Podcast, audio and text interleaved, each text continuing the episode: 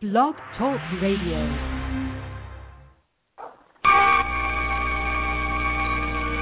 From days of long ago, from uncharted regions of the universe, comes a legend.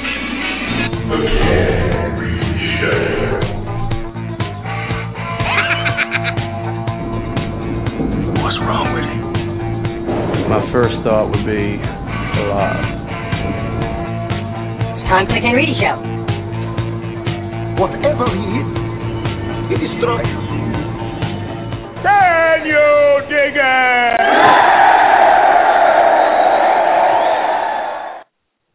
Ladies and gentlemen, boys and girls, children of all ages, K&M Productions proudly brings to you the best wrestling talk show in the world.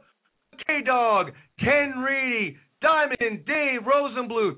This is the Ken Reedy Show. You should all know by now, if you ain't down with that, we only got two words for you.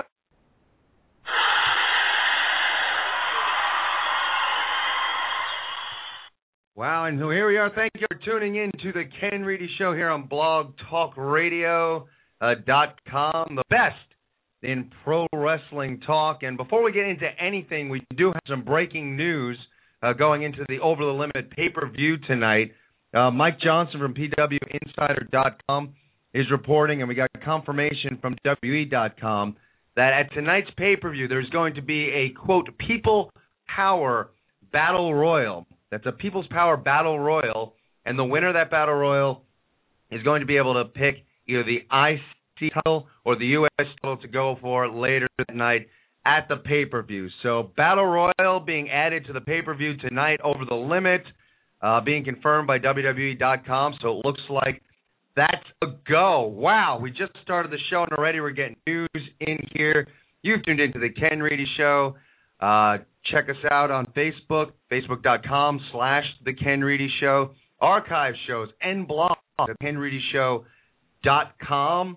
And, uh, you know, if you'd like to email me, ken at kenreedyshow.com. And if you just want to give us a call tonight, please do. We're going to be talking TNA. We're talking Over the Limit, WWE, 347-838-9815.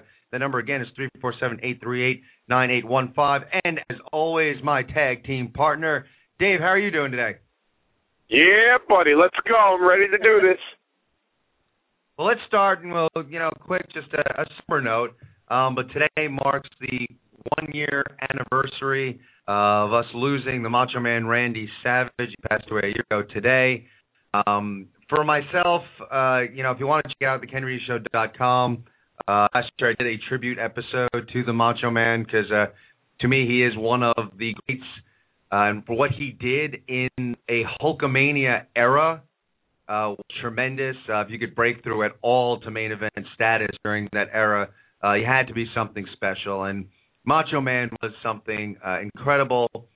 Growing up as a kid, to me, Macho Man was one of the first guys I remember watching and really appreciating the athleticism of of pro wrestling. And he he really put that into the forefront. Uh, his match with WrestleMania three, Ricky Steamboat, uh, arguably the greatest match of all time. Uh, I don't agree with it being the greatest match of all time. It's it's definitely up there, and it's definitely a classic. Uh, big loss, and uh, the Macho Man passed away. Deserved of being in the Hall of Fame. So, uh, WWE get on that, get Macho Man in the Hall of Fame. Uh, your thoughts on Macho Man, Dave? Um, Macho Man, without a doubt, is in my top five, in my Dave five, top five wrestlers, my favorite wrestlers of all time. Um, Macho Man Randy Savage is one of those guys, and there's only a few. I count on one hand list of, if you were to ask who that guy is, non wrestling fans would know that's the Macho Man Randy Savage. Other guys like Hulk Hogan, Ric Flair, Andre the Giant, they're on that list. But Macho Man was one of those guys, and you talk about his athleticism. You bring up the WrestleMania three match of Ricky Steamboat. Randy Savage to me, and as much of a huge fan I am of Shawn Michaels and his in ring work, Randy Savage was Mr. WrestleMania before Shawn Michaels was Mr. WrestleMania. He was ahead of his time. You know, the presentation of his character, and I mean, he set the standard for you know for uh, for for uh, in ring athleticism. I mean, he could do it all. He could you know fly. He could brawl. I mean, anything. He it was Randy Savage is sorely missed, and uh, you know I I hope someday soon that he gets the recognition that he deserves and goes into the WWE Hall of Fame. I can't say enough about how much I used to love Macho Man, and it was a sad day last year when I found out that he had passed away. I was I was truly sad because I grew up watching the guy and and, and loved him, Lo- loved him like I knew him, and I didn't. I never met the guy, so um, Macho Man, you're certainly missed. Oh yeah, dig it. Yeah, I mean, you bring up a good point with the recognizable factor. I mean, you know, you can make the case, uh, you know, Macho Man may be up there as far as the top one or two with his, you know, one of the first to really cross over uh, with his Slim Jim campaign. Um, you know, as as great as Ric Flair is to a non wrestling fan, I would bet more non wrestling fans know who the Macho Man Randy Savage is, as opposed to knowing who Ric Flair is. Uh, very Absolutely. recognizable. People who are non wrestling fans, you know, knew the the, the uh, slogan. Non wrestling fans, ooh yeah, snap into it. You know that uh, you know people were doing Macho Man impressions who didn't really watch wrestling. Uh, so uh, you know he had that crossover appeal uh, that many many wrestlers uh, um, uh, it eludes them. A lot of wrestlers do not get that crossover appeal. Macho Man had it. So again, Macho Man is sorely missed. One of the greatest of all time. And uh, good point there. Mr. WrestleMania before uh, Shawn Michaels, Mr. WrestleMania. So I just uh, bring let's up shift gears a quick? bit, get away from that.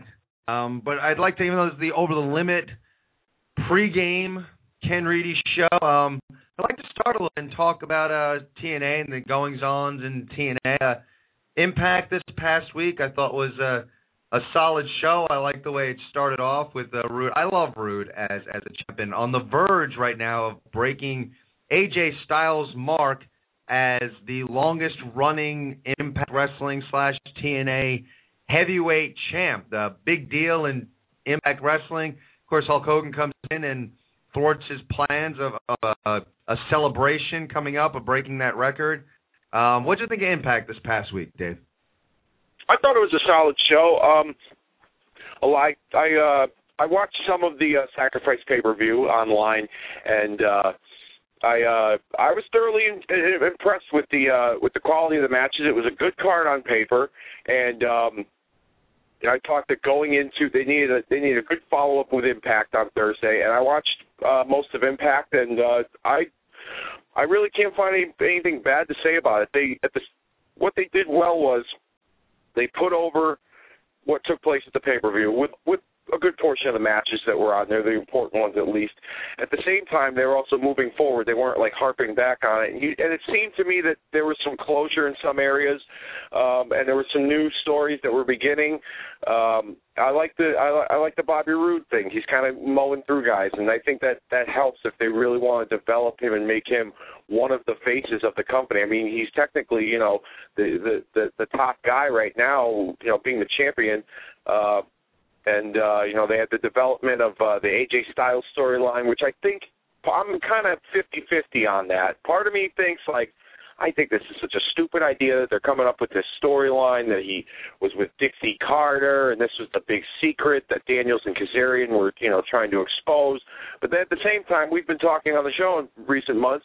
AJ Styles needs some sort of revamping. It's just be- he's just become dull. He you know you can't rely on his in ring work. Um, you know for so long. So, uh, you know, I'm One kind you of know, let me curious. let me interject there. One thing I wanted to ask, you know, talk about about AJ Styles, and if you want to talk about it, give us a call three four seven eight three eight nine eight one five because we have talked a lot about AJ needing a, a reboot, and uh, I can't say that I'm crazy about this storyline, but the one thing that I thought was interesting uh, coming out of Impact, and, and I want to know your thoughts on this. When we talk about packaging AJ, let's look at what, they've done with Samoa Joe. And They put him in a tag team and they kind of repackaged him a bit, and then he comes out and he has his match with Angle uh, this week at Impact, which was a real good match. Um, and, and a way to almost like relaunch uh, Samoa Joe. In watching the Battle Royal and the end with AJ and Austin Aries, you know, one of the things that kind of popped into my head was why don't they start to shift AJ and maybe have a a run kind of in the X division.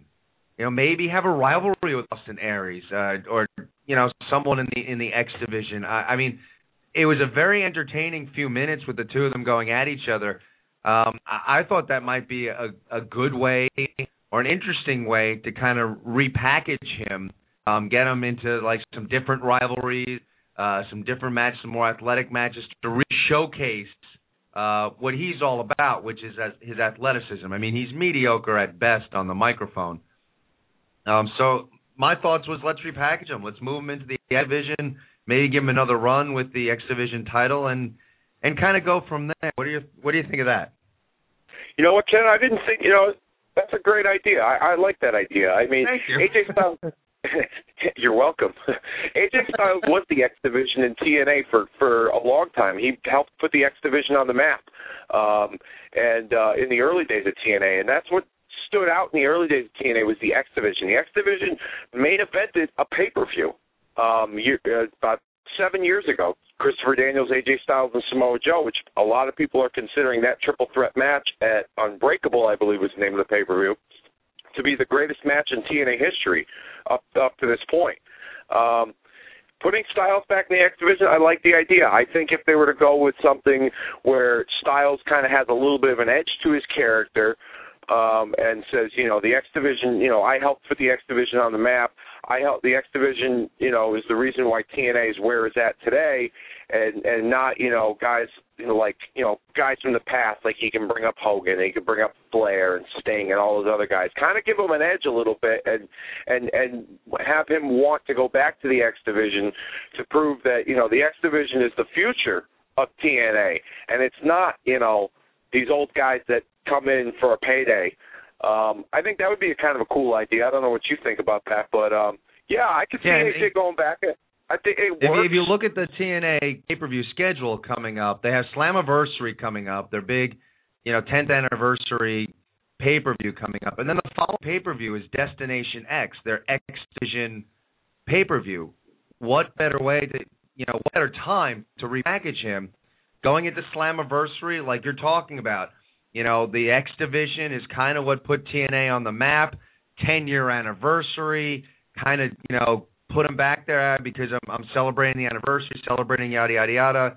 You know, I'm going to have an X Division match at Slammiversary, and then obviously in the next pay per view, being all X Division matches, kind of have him, uh, you know, prominent in in that pay per view, which could serve to kind of, you know, eliminate that stale feeling you got with AJ because the guy is is very gifted in the ring, but you know, I, I really find myself just kind of uninterested when he comes out, and I don't know if the banging Dixie is really the way to make him more interesting again.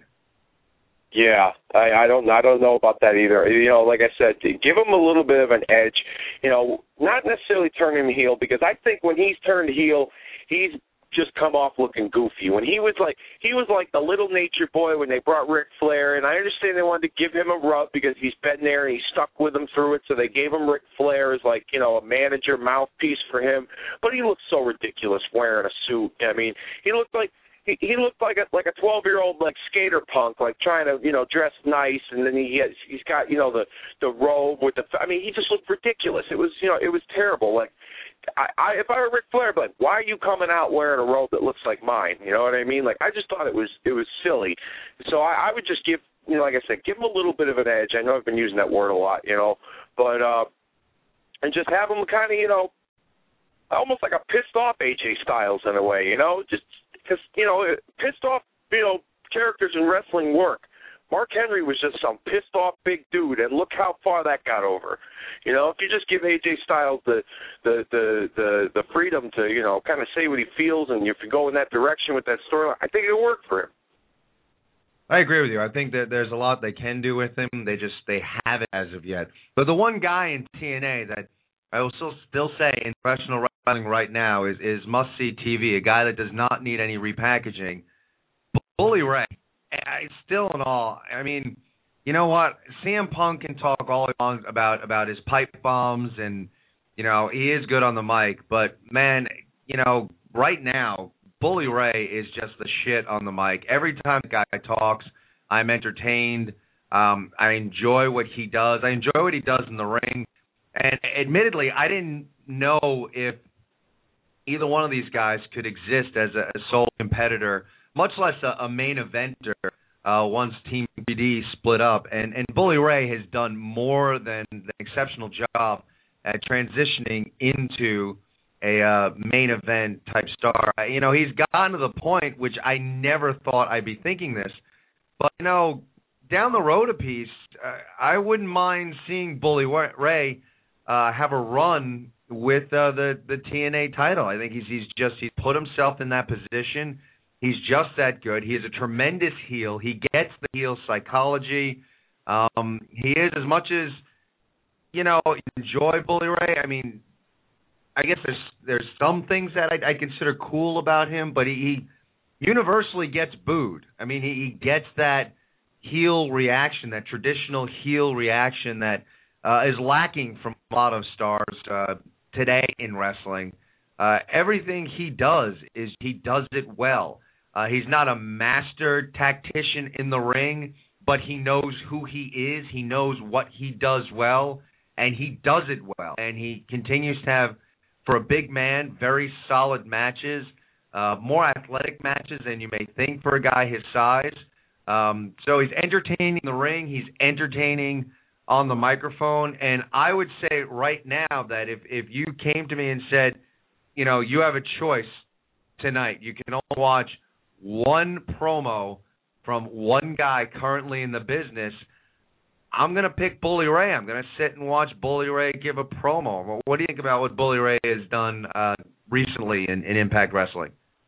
Um, I, I I like it, and I can tell you a quick story. Um, you know, a, a lot of our listeners, uh, you know, if you're longtime wrestling fans, you you know what Bully Ray is capable of, um, especially when he was in ECW, um, and the heat that he draws, and the things that he would say. You know, when he was a part of the Dudley Boys, there, the the Dudleys in ECW, they never came out to entrance music, and they spent a good maybe 10 to 15 minutes cutting a promo in the ring before their matches, and they would almost they would practically incite riots.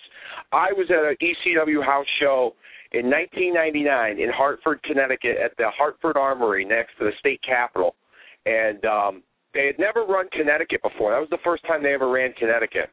This was in the height of the Monday Night Wars, and the Dudleys came out and I was with a I was with a guy who I had known as a child, and uh, he um as a, as a younger kid, and uh, I bumped into him at a wrestling show, and we ended up going to the show together.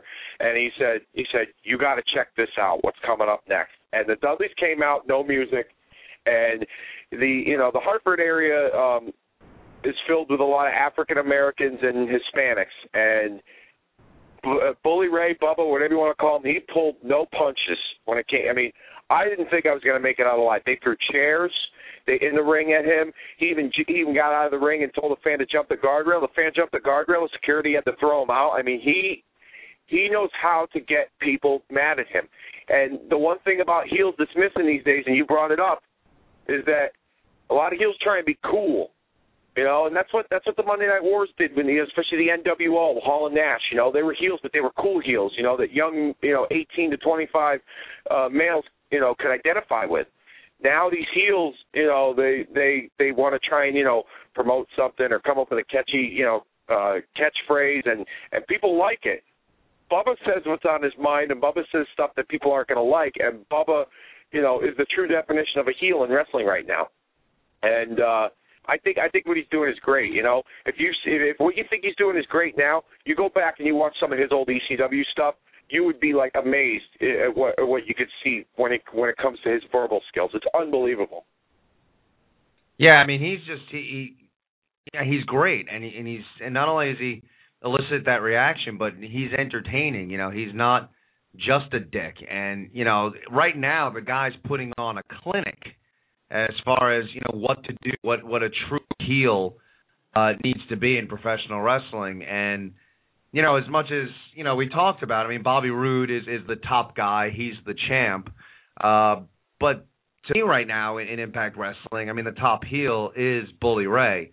Um, and I, I would like to see him. Well, I mean, do you think he could hold it? I mean, to me, I'd like to see him get a, a run with the title. I think he's more than paid his dues. I mean, behind the scenes, going back to those ECW days, back to the you know, and if you're a wrestling fan, we've all seen the footage of you know things that he can do. And if you haven't seen it, go to YouTube and just start searching. You know, just put in Bully Ray incites a riot or the Dudleys incite a riot, and you'll find a probably quite a number of videos on YouTube. Um, but yeah. you know, behind the scenes, think about him putting in his dues and and wrestling in the bingo hall uh, up to you know where he is right now. Uh, he's put he's more than putting in his dues uh, in the business. Uh, he is entertaining. He's a solid performer. Uh, to me, I, I would like to see him have a run with the Impact uh, title. What do you think about that, Dave? I wouldn't mind seeing it. Um, it would be something fresh and different. I wouldn't be I wouldn't be opposed to it. Um, I don't. I I just I think he's made of that material. I just don't think that he's going to be a long-term champion. You know what I mean? I think he's more of like a um a uh, you know kind of like what Umaga was in the WWE. He, he, he you know, he, he has his flashes in the pan with the main event and worked with like the guys like John Cena and Hunter and Shawn, and you know, put those guys over at the same time. You know, show off, you know, the the accentuated the positives that he had. I don't. I I mean, I, I like I said, I wouldn't mind seeing it. I'm not opposed to it. I, I think it, I think it could work, but not on a long term level. I think on a short term, you know, a month, two months tops. I think that they would give him a run with the belt, unless, uh, uh, you know, uh, unless they do something with him that you know gets the people paying money to see, you know, Samoa Joe or Matt Morgan or AJ Styles or whoever. If they pay, you know, hard-earned money to want to see, you know, one of them kick his ass and try and take the belt, you know, then then maybe they'll give him a longer run. I just don't see a long-term thing with him with the title. I would agree with you. I, I don't see him long term, but I I think he's so good. You know, he could be the guy uh to put someone over. You know, a, a two month run. You know, you brought up an interesting name, like a guy like Samoa Joe, who we've talked about, who is you know kind of been languishing for a while. We both like what they've done repackaging him in the tag division. Um, but think about you know if if they they continue, you know, I don't know if they're going to continue Joe. uh move him back into singles competition. I mean, he wrestled Kurt Angle uh, this week, so who knows where they're going to go with Samoa Joe. But but think about that, the rebuilding of a Samoa Joe. If at some point you know you're moving down the road a piece and you have a Bully Ray win the title, um, and then you know a, a run where uh, Samoa Joe is going after the title, and then a pay per view with those two big guys wrestling, and then Samoa Joe wins the Impact title uh, versus uh, Bully Ray. Uh, that's something that could serve to to really put Samoa Joe over uh, and put the title over and, and give Samoa Joe a, a good run and maybe uh, some some juice going forward. So I mean that's the thing, and that's what you want out of a good heel. He's so good, you know, he really can put guys over. When you think about, you know, people that you might want to see win the title or need to be put over, um, I think of a guy like Mr. Anderson. You know, if they're ever thinking of putting the strap back on him again, a, a short run going after Bully Ray's title, uh, help him. Uh, you know, it just he's so good at being the heel right now that he really can put uh, some guys over that would need it. Um, so I mean, when we're talking TNA right now, uh, you know, I think they're doing a real good job uh, with with everything they're kind of adding into the mix. The interesting thing is if they had the cash that the WWE has uh, right now, it would be an interesting time to be a professional wrestling fan because uh, TNA has a real good roster. They have some real good storylines going. Um, solid matches. I mean, usually top to bottom, solid matches. There are times where it seems like they drop the ball a bit on the pay per views, but Impact, I mean, you're generally getting some solid matches. If the resources were equal, uh, we could have another revisiting of the Monday Night Wars uh, because I, I like what TNA is doing right now. I think they uh, they're definitely moving in the right direction. Uh, and we talked about it on the show that uh, it seemed like they were languishing a bit. I think the Jeff Hardy situation uh, hurt them a lot, and it seemed like the company was scrambling and couldn't find direction. But it seems like they've hit their stride at it, and uh, they're putting out a good product. And you know, again, anytime there's a good product out there, it benefits wrestling fans. So hopefully, hopefully Vince sees it, and Vince is getting scared because if Vince gets scared, then the WWE's get better, and then we win as wrestling fans. Wow. Good talk, good talk. TNA, we're going to get into Over the Limit. It's an Over the Limit pregame show right now, 347 889 815. Give us a call. We're going to go to the phones right now. Tony, are you there? Hey guys, I'm here. How are you, Tony? I'm good. How you doing? Doing all right. All what do you got yeah. for tonight?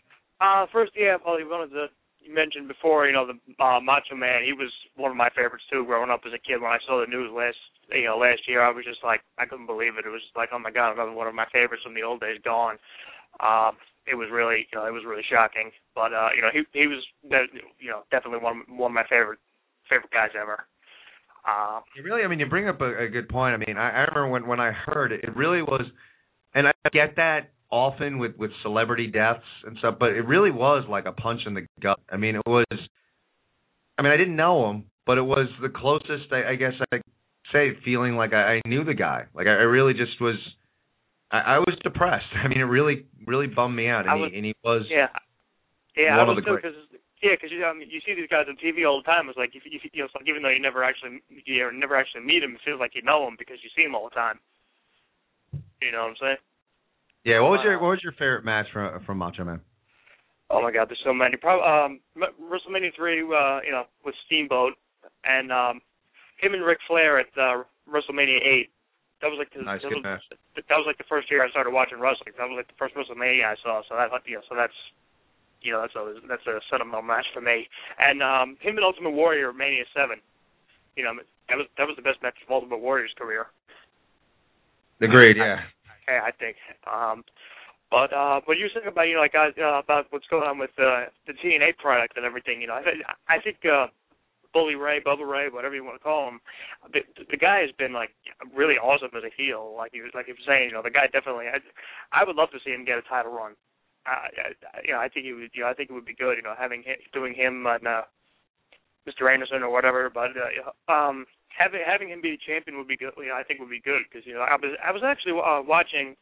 Um, just watching the uh, classics on demand last night. You know, they had the, their last night in ECW when they decided they were gonna um, throw that. You know, when they were in the uh, the old Elks Lodge. And, oh, when um, they threw down the belts. Yeah, yeah, yeah, yeah. When he, Yeah, yeah, that he called Tommy Dreamer out. Oh, that's right. Yeah, when he called Tommy Dreamer out, and then Raven returned. Yep. Yeah, Yeah, yeah. No, that was a good. yeah. That was a good angle because for a minute there, you thought that. Oh, wait a minute. Are they staying? Like, because they, they, you know, they won the belts that night. They were, you know, they were scheduled to leave after that sh- after that show, and they won the belts, and everybody thought, oh shit, they are staying. They're not going to Vince. Like, this is an angle. You know, even I thought that on TV too. I thought it was, even though I read it on the internet, I thought on TV too that that was going to be, you know, that, that it was an angle. And they were going to eventually going to stay.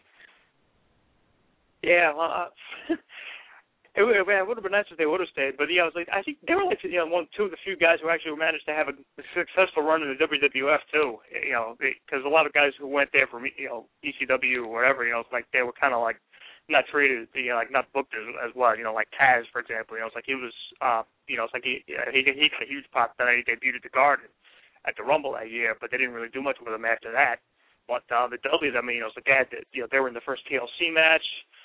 Um, you know, and uh, you know, they did a lot. They, you know, they they actually did a lot with the Dudleys. They, you know, it's like I think they had the belts eight times over there too. Eight, like, yeah. So it's like they've, you know, and I, I think the Dudley Boys were the greatest tag team ever. Uh, Oh, Pretty really? statement. I think I think so. Yeah, you know, I mean, you know, I like, you know, I like the Dudleys, the Steiners, uh, you know, Harlem Heat, you know, teams like you know, teams like that or whatever. And it was off the top of my head, you know, Road Warriors. Um, but yeah, you know, I mean, the Dudleys, you know, like you said, they were really good at that. You know, I actually have the uh, before WWE bought the Vault, uh, the ECW uh, film, uh, film. I have the, the um, DVD Best of Dudleys that uh, Pioneer uh, produced, uh, put out. You know, and it, um, you know, it, hey, you know, Joe- with Joey Styles narrating it, is that you know he was. Had a lot, you know, I haven't watched in quite a while, but you know, they, um, you know, mentioned how, how, you know, it's like the, the Dudleys would really like it, you know, as I mentioned before, you know, it's like they were like really get the fans legit uh pissed off at them. But it was just like really crazy. I mean, I, think there was uh, one show, another show at the Elks Lodge. He he was jaw jacking with a fan who was sitting in the balcony, and I think the fan jumped. Really? I, Yeah, I he- saw. Yeah, yeah, I, I've seen that footage before. Yeah, you know what's funny about about him? That same show I went to. Yeah. I was I was I was leaving the show at the end of the night. There were people waiting out in the parking lot wanting to fight those guys. That's crazy. Like- oh no joke. God. Like they they got they got that crowd hot that night. That's heat. That's real heat. Tony, let me ask you, what are you looking forward to uh, most uh, tonight at the Over the Limit pay per view?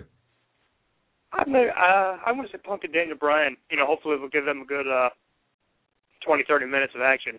Uh, by the way, if Raw's going three hours, good God, uh, oh my God, you know, I guess we'll touch. Uh, you'll get uh, get to that later. But I saw that headline the other night, and I was like, Are you fucking kidding me?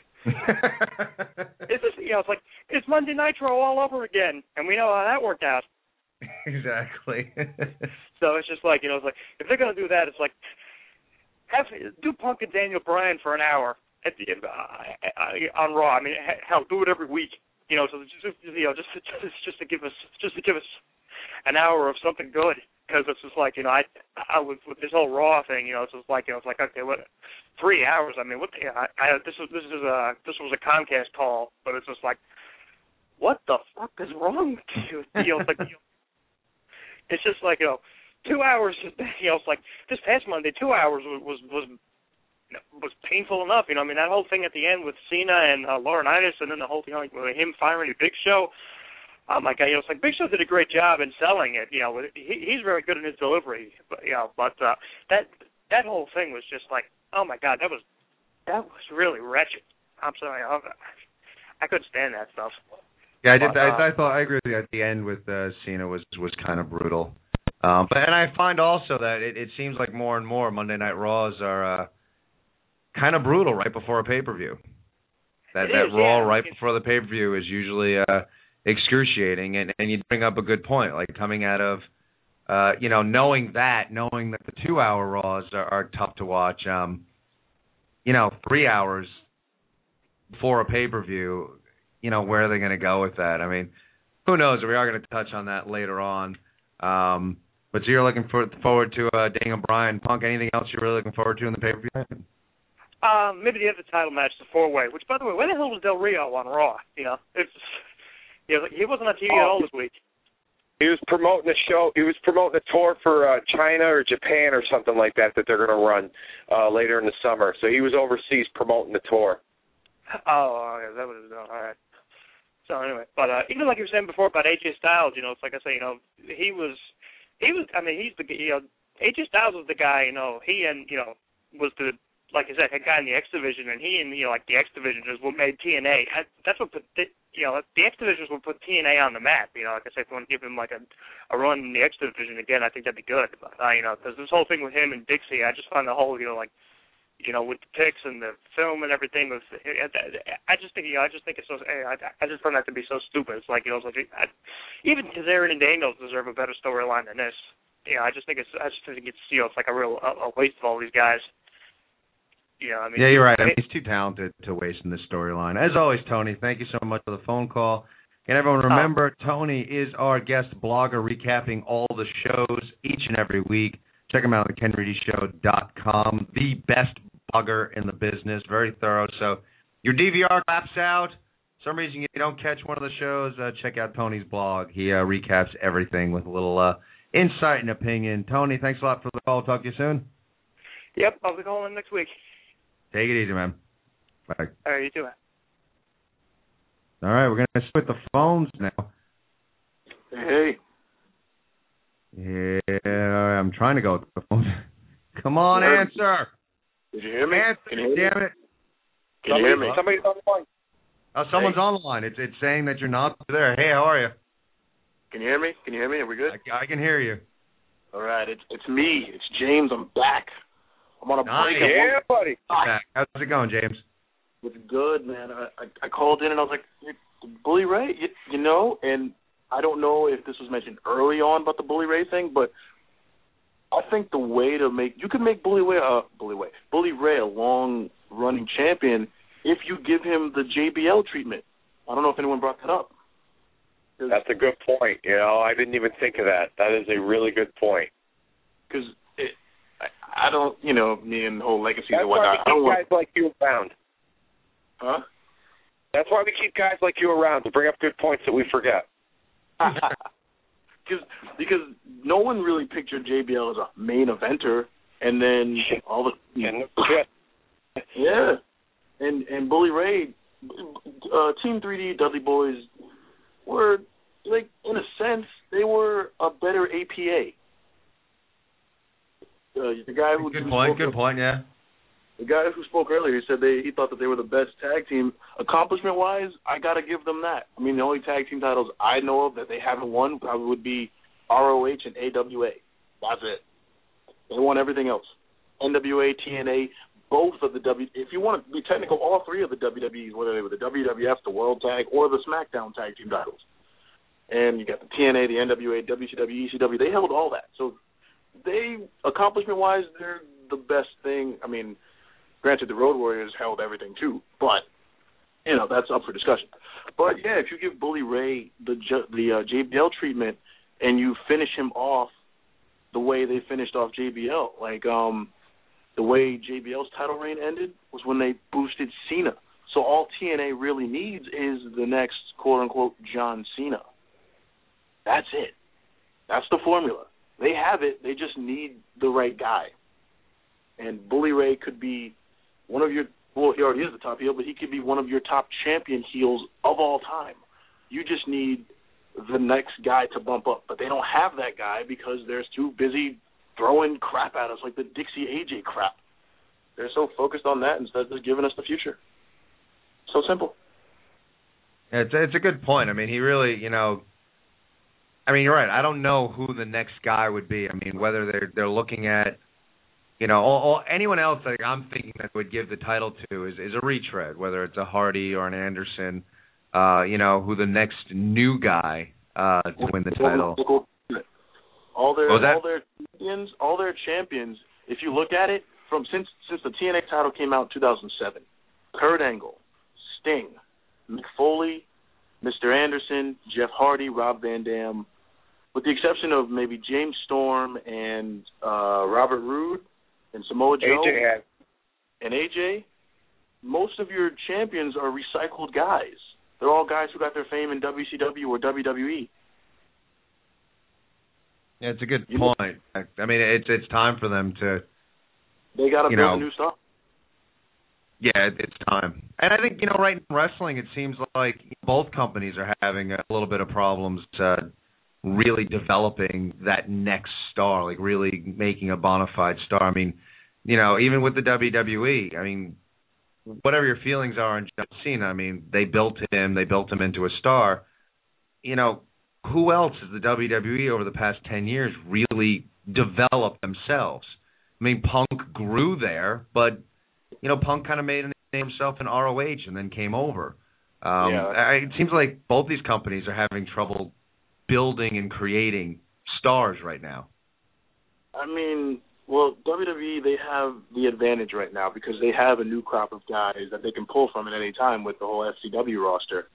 I mean, granted TNA has OVW to pull from, but you don't really see much of that talent coming out of nowhere.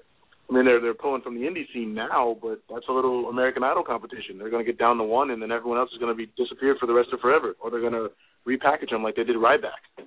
So I mean, it all depends on who they feel is the next guy. Because WWE, they can easily pull Dolph. They can easily use Cody if they wanted to, which I doubt they would ever. They could easily use Jack Swagger. They have the they have all the talent. They just got to pick the next guy, who I think will be Cody. And as far as the guy who built himself like Cena in the last ten years, he's not nearly as big of a powerhouse in terms of like Make a Wish and sales, but uh Randy Orton. Randy Orton was a guy. Granted, he had the Orton name, but he built his own legacy. Whether it was starting out in the blue trunks on SmackDown, going to Raw and becoming one of the longest running Intercontinental champions in that time in history of that time.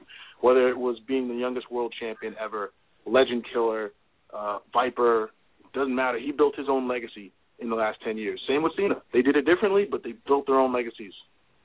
And they need another guy to do that. It's a good point.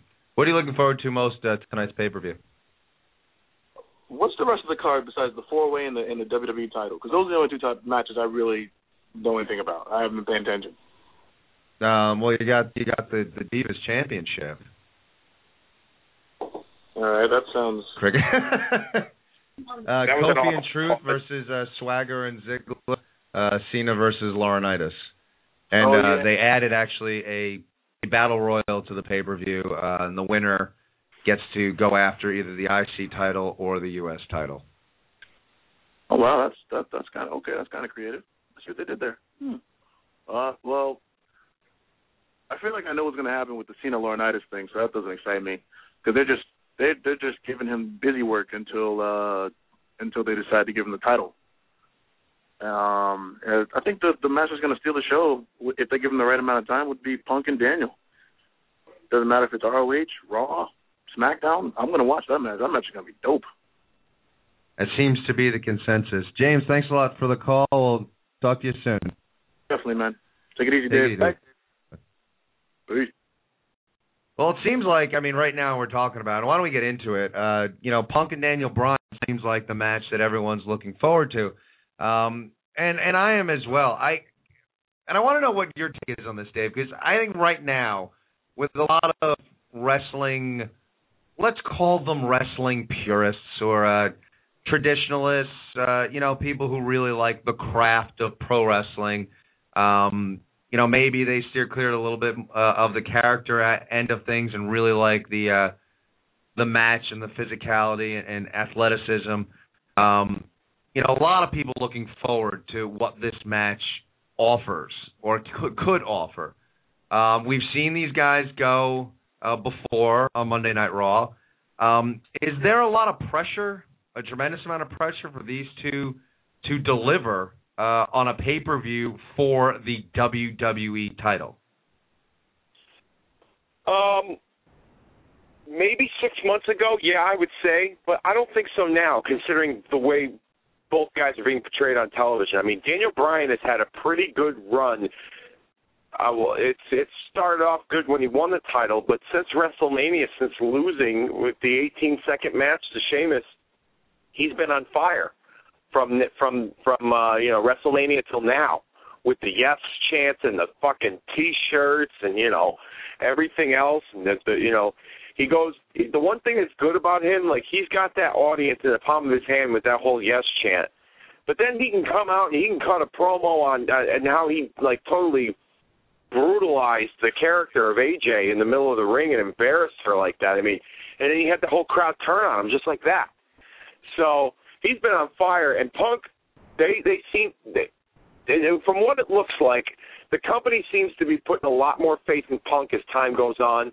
Um, you know, they gave him the belt at Survivor Series against Del Rio back in November, and he's had the belt since. And I think they're really trying to groom him now as the next top guy in the company behind John Cena.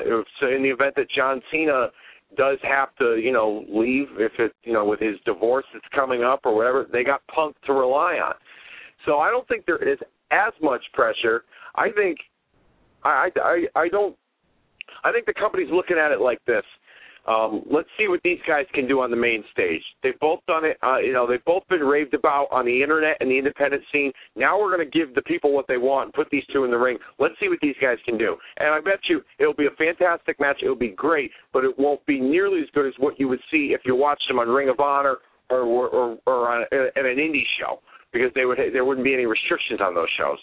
Um, so I don't think there is as much pressure, but I think it's going to be a great match, and I think it's I think it's signs of things to come as far as the two of them go and their future in the company. More so Punk than uh, Daniel Bryan. See, I got I got to say I disagree. I think there's a lot of pressure on the two of them to perform. I mean, I don't think, you know, I mean, God, if they shit the bed, which I don't think that's really possible, but if they did, it it says a lot. Um, I agree with you, like you said. I mean, people have been clamoring to see the two of these guys on the on the big stage, and if the company is looking and saying, all right, well, let's see what these guys can do on big stage, um, they got to deliver, and it, it's one of those matches that um, these two really have to deliver. Um, what I find interesting is right now, I, I agree with you. Daniel Bryan is hot, and and he can cut a promo, and but right now, you know what? Daniel Bryan can drop a pipe bomb a lot better than uh, CM Punk. I, I have found as of late CM Punk to be a stale. Um, you know, some of his promos, you know, John Cena gets criticized for it, and I've always said, you know, sometimes you think about it. And there's a separation between WWE creative and what the guys are allowed to do. Um, you know, I found CM Punk a bit corny at times with his with his promos. Um, I love the run with Jericho. Uh, his promo at Laurinaitis the other night on SmackDown. I, I don't know. I, I found it a little bit corny. Uh, far cry from the pipe bomb. Uh, so I agree with you. I think he even groomed as as the next guy. Uh, whether he he can carry that or not still remains to be seen for me. Uh, I, I just I, I found his character to be a, a bit stale, you know, coming out of the Jericho rivalry. Um, but you're right, Daniel Bryan is right there. He he uh, you know, he's got the audience in the palm of his hand. He can cut a promo. The whole audience is behind him, and then just he's an asshole, and he he garnishes the the boo. So uh, that's working for him. Um, I'm curious where they're going to go coming out of this. Uh, going to build a rivalry because I think we'd all like to see a series of matches uh, with these two guys, and and maybe this is like you said, Cena. Where are we going with Cena? How long is Cena going to be gone? Uh, you know, I think this is a very good time uh, for Cena to be off TV for a while. You know, this is not a big four pay per view. You know, this is over the limit. Uh, you know, maybe this is like a training ground. Let's see what these guys can do, and then do we have a long-standing story arc with Punk and Daniel Bryan? Do we have them again at a SummerSlam or down the road a piece at a Survivor Series? Um, you know, how far are they going to go with these guys? But I do. I think it is a, a testing ground to see if these two can deliver on the big stage, which is why I think there is a lot of pressure for these two to deliver. And we're going to go out, back out to the calls. Caller, are you there? Yes, gentlemen, it is I again. Glad First class. How are you? yeah, I'm here. I'm driving to the uh, studio right now to pick something up. But uh, what's going on? So, what are you looking forward to tonight in the old pay per view? Uh, the four way. Really? Yeah. No. Because those guys have all different styles, and I'm interested to see how they all work together. Let me ask you something. Coming coming out of the, the four way, and and they are four styles, and and uh, it's funny because I'm not a big fan of fatal four ways or triple threats, especially when the title's involved. It's just personal preference. But I'm Right. looking forward to this more than I would normally a fatal four way. Um, That's what I was thinking too. What'd you say? I was thinking the same thing because I'm also not a fan of three ways and four ways at all. What do you think of Sheamus's title run if he drops the title tonight? Uh, he would have the Del Rio effect. He had the title for no reason. And do you think? I mean, where do they go? I mean, what do you think they do going forward with Sheamus's character? Um, I don't know. What I would do is is have Sheamus fight for the belt because him beating Daniel Bryan did nothing for either of them, really. I think. Well, you, you don't. I mean, that that whole match at uh, WrestleMania didn't really help to put uh, Bryan over. No, it it didn't. It helped Bryan more than it did Sheamus. In oh sense. yeah, I would agree with you there. but you know, I don't know. I mean, Sheamus, they just need somebody to put Sheamus with, like Orton. They need Orton and Sheamus to work. They need Del Rio and uh Sheamus to work. But again, these guys don't have enough time to to build a program. You know, like just like Daniel Bryan and uh Punk. There was there no the match is obviously going to be good, but they didn't build it. But, like nobody cares. if It's going to be a regular match that they saw for free a couple weeks back. maybe a little longer. You know what I mean? That's there was no point. I mean, build so- to this pay per view at all for anything besides Cena's match, obviously. Yeah, it's it's a good point. I mean, and, and as we're talking about it, we were, you know, really talking about the athleticism we're looking forward to in Punk Bryan. Uh, yeah, we're not really conversing at all on storyline, and there really is none. There's no there's no real drama. I mean, the real drama right now for Daniel Bryan has been with AJ. Right, exactly. And I feel like she should go back to him and cost Punk the title. I think you'll see a would new I champion would- tonight. I was saying that a few months ago when, in regards to the uh the cage match that he had at the Royal Rumble with Big Show when they did the angle where, you know, Big Show knocked her over. I thought that would have been a perfect opportunity um to turn her heel and kind of give them that power couple feel and a little bit more of an edge to her cuz she she let's just face it, she looks like a fucking teenager. She's so small.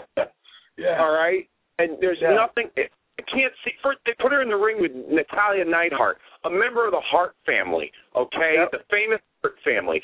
How can you fucking believe? How can you get any wrestling fan believe that she's gonna go out there and beat her up? Natalya's a big girl. She's a, she's an athletic big girl. How you? Ninety five pound, you know. Fucking wet behind the ears AJ out there. How you gonna believe, how you gonna get anybody to believe that? I can't I, I to be honest with you, I fast forwarded through that portion of the DVR because there was no way that I was going to sit there and invest the 30 seconds or the the, the minute and a half of my time to to try and see if it was going to actually happen that AJ was going to beat Natalya. I think that's ridiculous. Oh, you're so angry about it. I love it.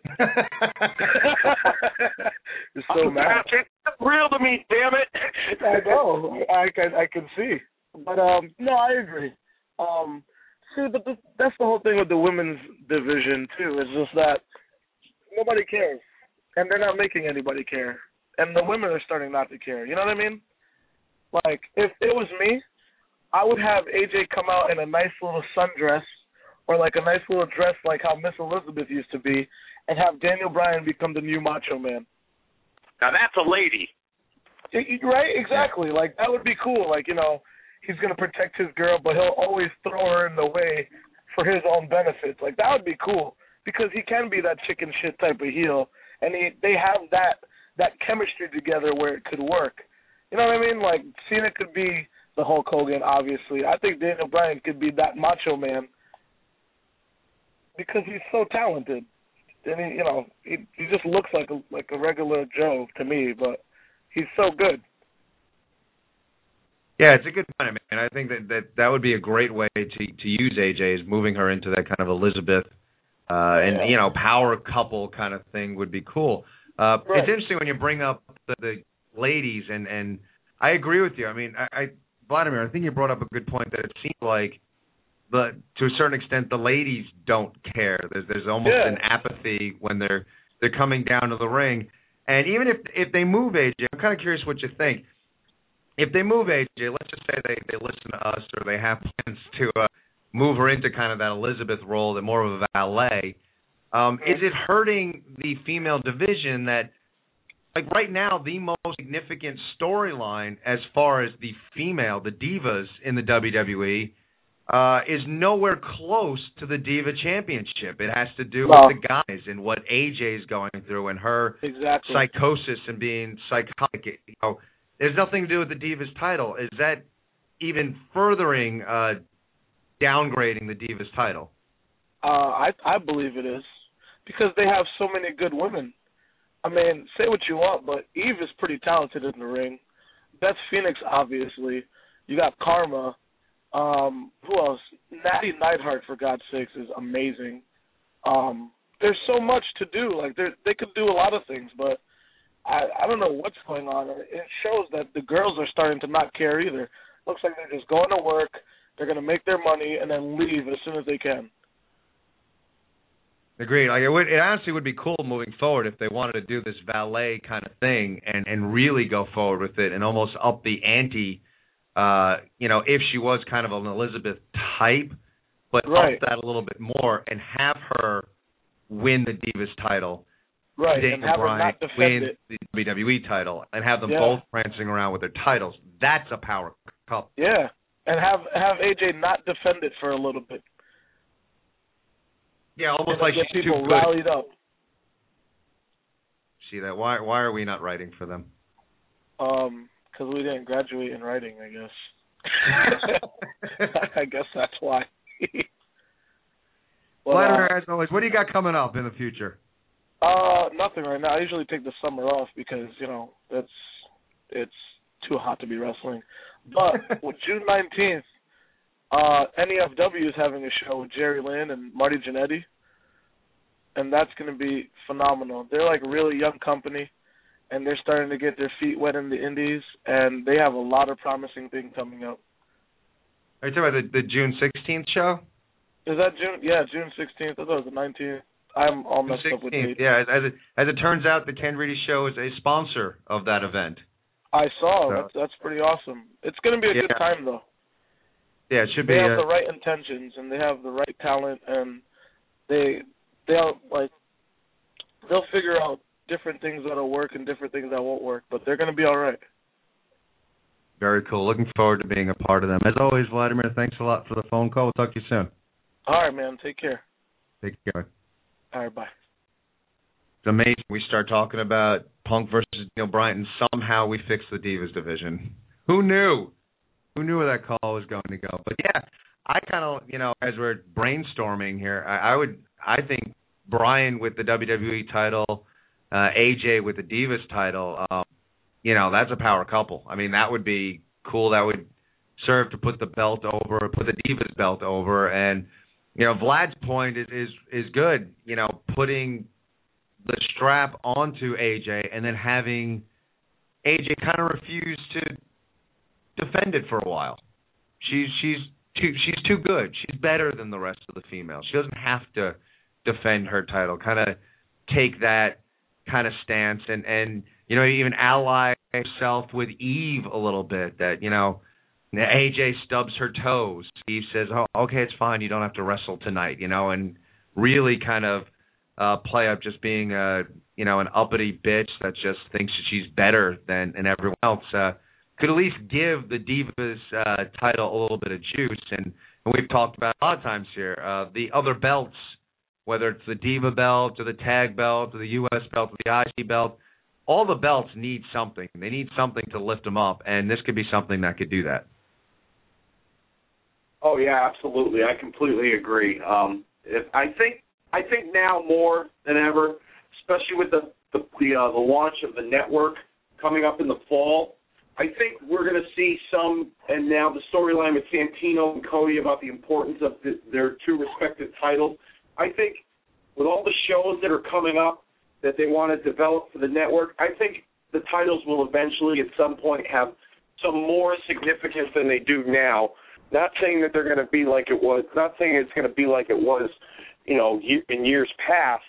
But I think you'll see some more significance in the singles, you know, the mid card singles championships and the Diva title.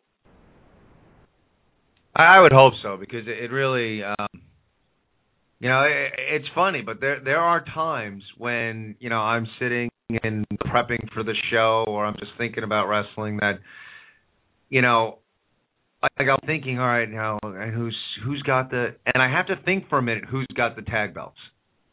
You know, I have to think sometimes who has uh the, the diva belt or the, or you know sometimes the the US title. Like it takes me a minute. Like it's right there um which which you know just means that the titles have have lost their luster. They've lost their prestige you know. Like you just said back in the day um you know you were watching wrestling and someone asked you you know who has each belt you just rattled it off. You just knew. You didn't have to think for a minute. Um there there are times where it takes me a second to kind of remember who has each belt and that's uh you know they're they're not significant anymore and and you know they need to look at that. Because the mid card honestly i mean you can be top heavy but the mid card is important. And there's no shame in being a mid card guy. Some of the best matches uh back in the day were were mid card matches. So uh i'd like to see those belts be uh you know kind of ramped up a bit and uh you know be doing a power couple thing with aj would be just what the divas title needs.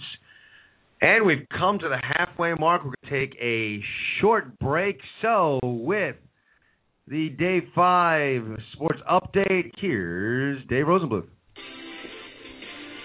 Welcome to Day 5 Top Stories in Professional Wrestling this week. The first story this week comes from the WWE, as it was announced on Thursday by John Cena on his Twitter account that Monday Night Raw will be starting at 8 p.m. for three hours on a permanent basis beginning on July 23rd, which so happens to be the thousandth episode of Raw. WWE is hyping that Raw will be more interactive once the three-hour format begins on the 23rd via the WWE website and social media such as Twitter and Facebook by deciding matches, stipulation, and superstar development?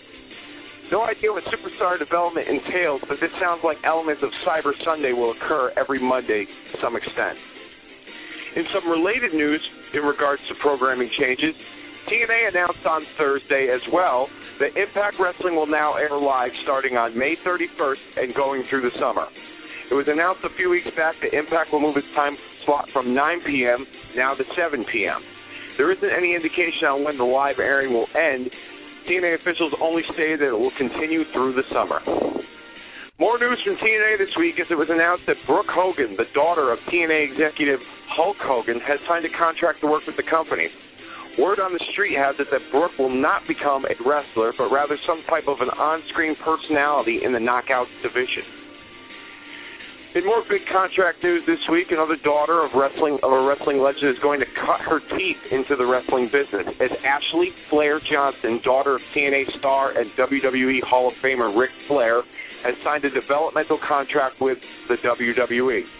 Rumors have been running rampant since her signing of Ric Flair's possible return to WWE when Flair, who was advertised to appear at TNA house shows in Louisiana last weekend, no-showed the event. As far as we know, uh, Flair's TNA deal runs out in the fall of 2012. So does the signing of Ashley lead to an eventual return of the Nature Boy Ric Flair to the WWE? Ashley is expected to report to Florida Championship Wrestling, the developmental territory, in June. Our final story, which is a follow-up story we covered last week in regards to the pending John Cena divorce proceedings, Elizabeth Cena filed legal, legal documents in Florida this week asking the judge to throw out her husband's divorce petition which she claims is filled with errors. She wants Cena to attach the prenuptial agreement to the filing to make it valid.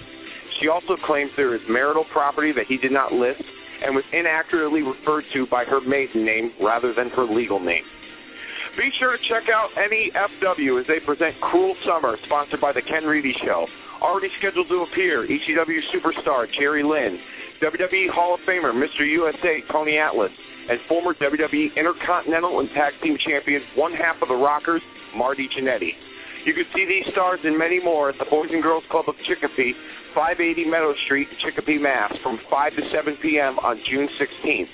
For more details on this mega event and additional info on purchasing tickets, head over to nefwofficial.com.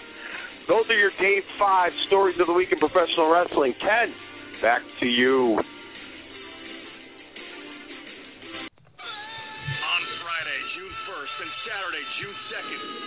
Syndicate presents its five-year anniversary live from the Rahway Rec Center in Rahway, New Jersey. Already signed two-day spectacular is international wrestling legend Vader, the hardcore icon Tommy Dreamer, Hall of Famer the Birdman Coco Beware, legendary manager Slick, the Doctor of Style, and high-flying icon Two Cold Scorpio. Syndicate superstars Death Machine, Sami Callihan, Anthony Nese and Davey Richards, and fan favorites Teddy Hart, Ring of Honor tag team the Briscoe Brothers, and the team of reality check Devin Moore and Kevin Matthews.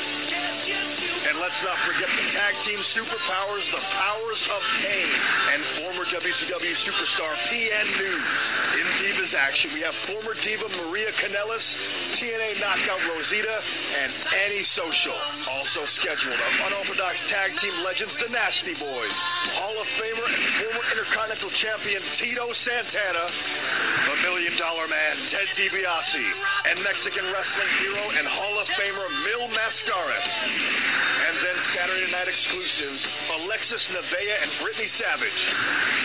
Fitness guru Simon Dean, Big Papa Pump Scott Steiner. And finally, making a rare American appearance, Japanese wrestling icon Kai and the one and only Great Muta. Pro Wrestling Syndicate's five-year anniversary comes to you live June 1st and 2nd at the Rahway Rec Center in Rahway, New Jersey. Check us out on iPay-per-view or be there live. For tickets, call 1-800-838-3006 or visit ProWrestlingSyndicate.com. And we're back. Uh, Dave, you know, great update right there. I want to hit on some of the, the things you're reporting on. Um, interesting news. Uh, both TNA and WWE changing up their, their formats a bit. TNA going live uh, and WWE going to a three hour Raw. Uh, let's touch TNA first, and we'll hit the three hour Raw. Um, great. I, I couldn't be happier. I think for for Impact Wrestling, for them to go live, uh, for them to eliminate spoilers uh, on their show uh, will be tremendous for them. Uh, a live broadcast, uh, to me, as a fan, is going to be great. Now, logistically, who knows? It's always tougher to do a live show than do something pre-recorded. But for a fan, uh, for someone who, who wants it, you know, to see the action as it's happening um, to me, there's no negative here. I'm I'm psyched they're going live. What do you think? I would have to agree with you on on uh, most of those points. The only negatives, it's it, uh, basically from a company standpoint, is uh, you know number one, um, airing on the West Coast on a Thursday night. Uh, if they're going to go live, they would have to air at four o'clock during a workday, and not a whole lot of people come home, you know, till five, maybe even six o'clock on a regular nine to five work schedule. Um, the other thing too is. uh you know, they fly the talent in every two to three weeks. Um, now they'd have to fly them in on a weekly basis and spend more money. Um, so is it a risk worth taking? In order for you to grow, yes, um, for the long term. So um, I mean, I, I I like the you know the, the anything goes kind of feel. You never know what's going to happen on live TV.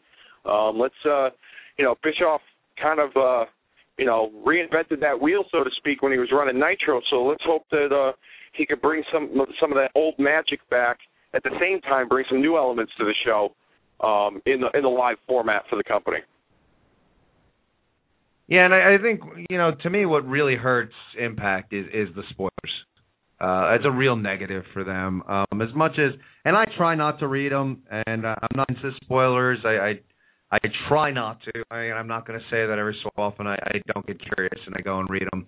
Uh, I, I steer clear of posting them on on the Facebook. Uh, you know, I just think I, I'm trying to embrace the the true, just wrestling tradition and the you know just not embrace the whole idea of spoilers.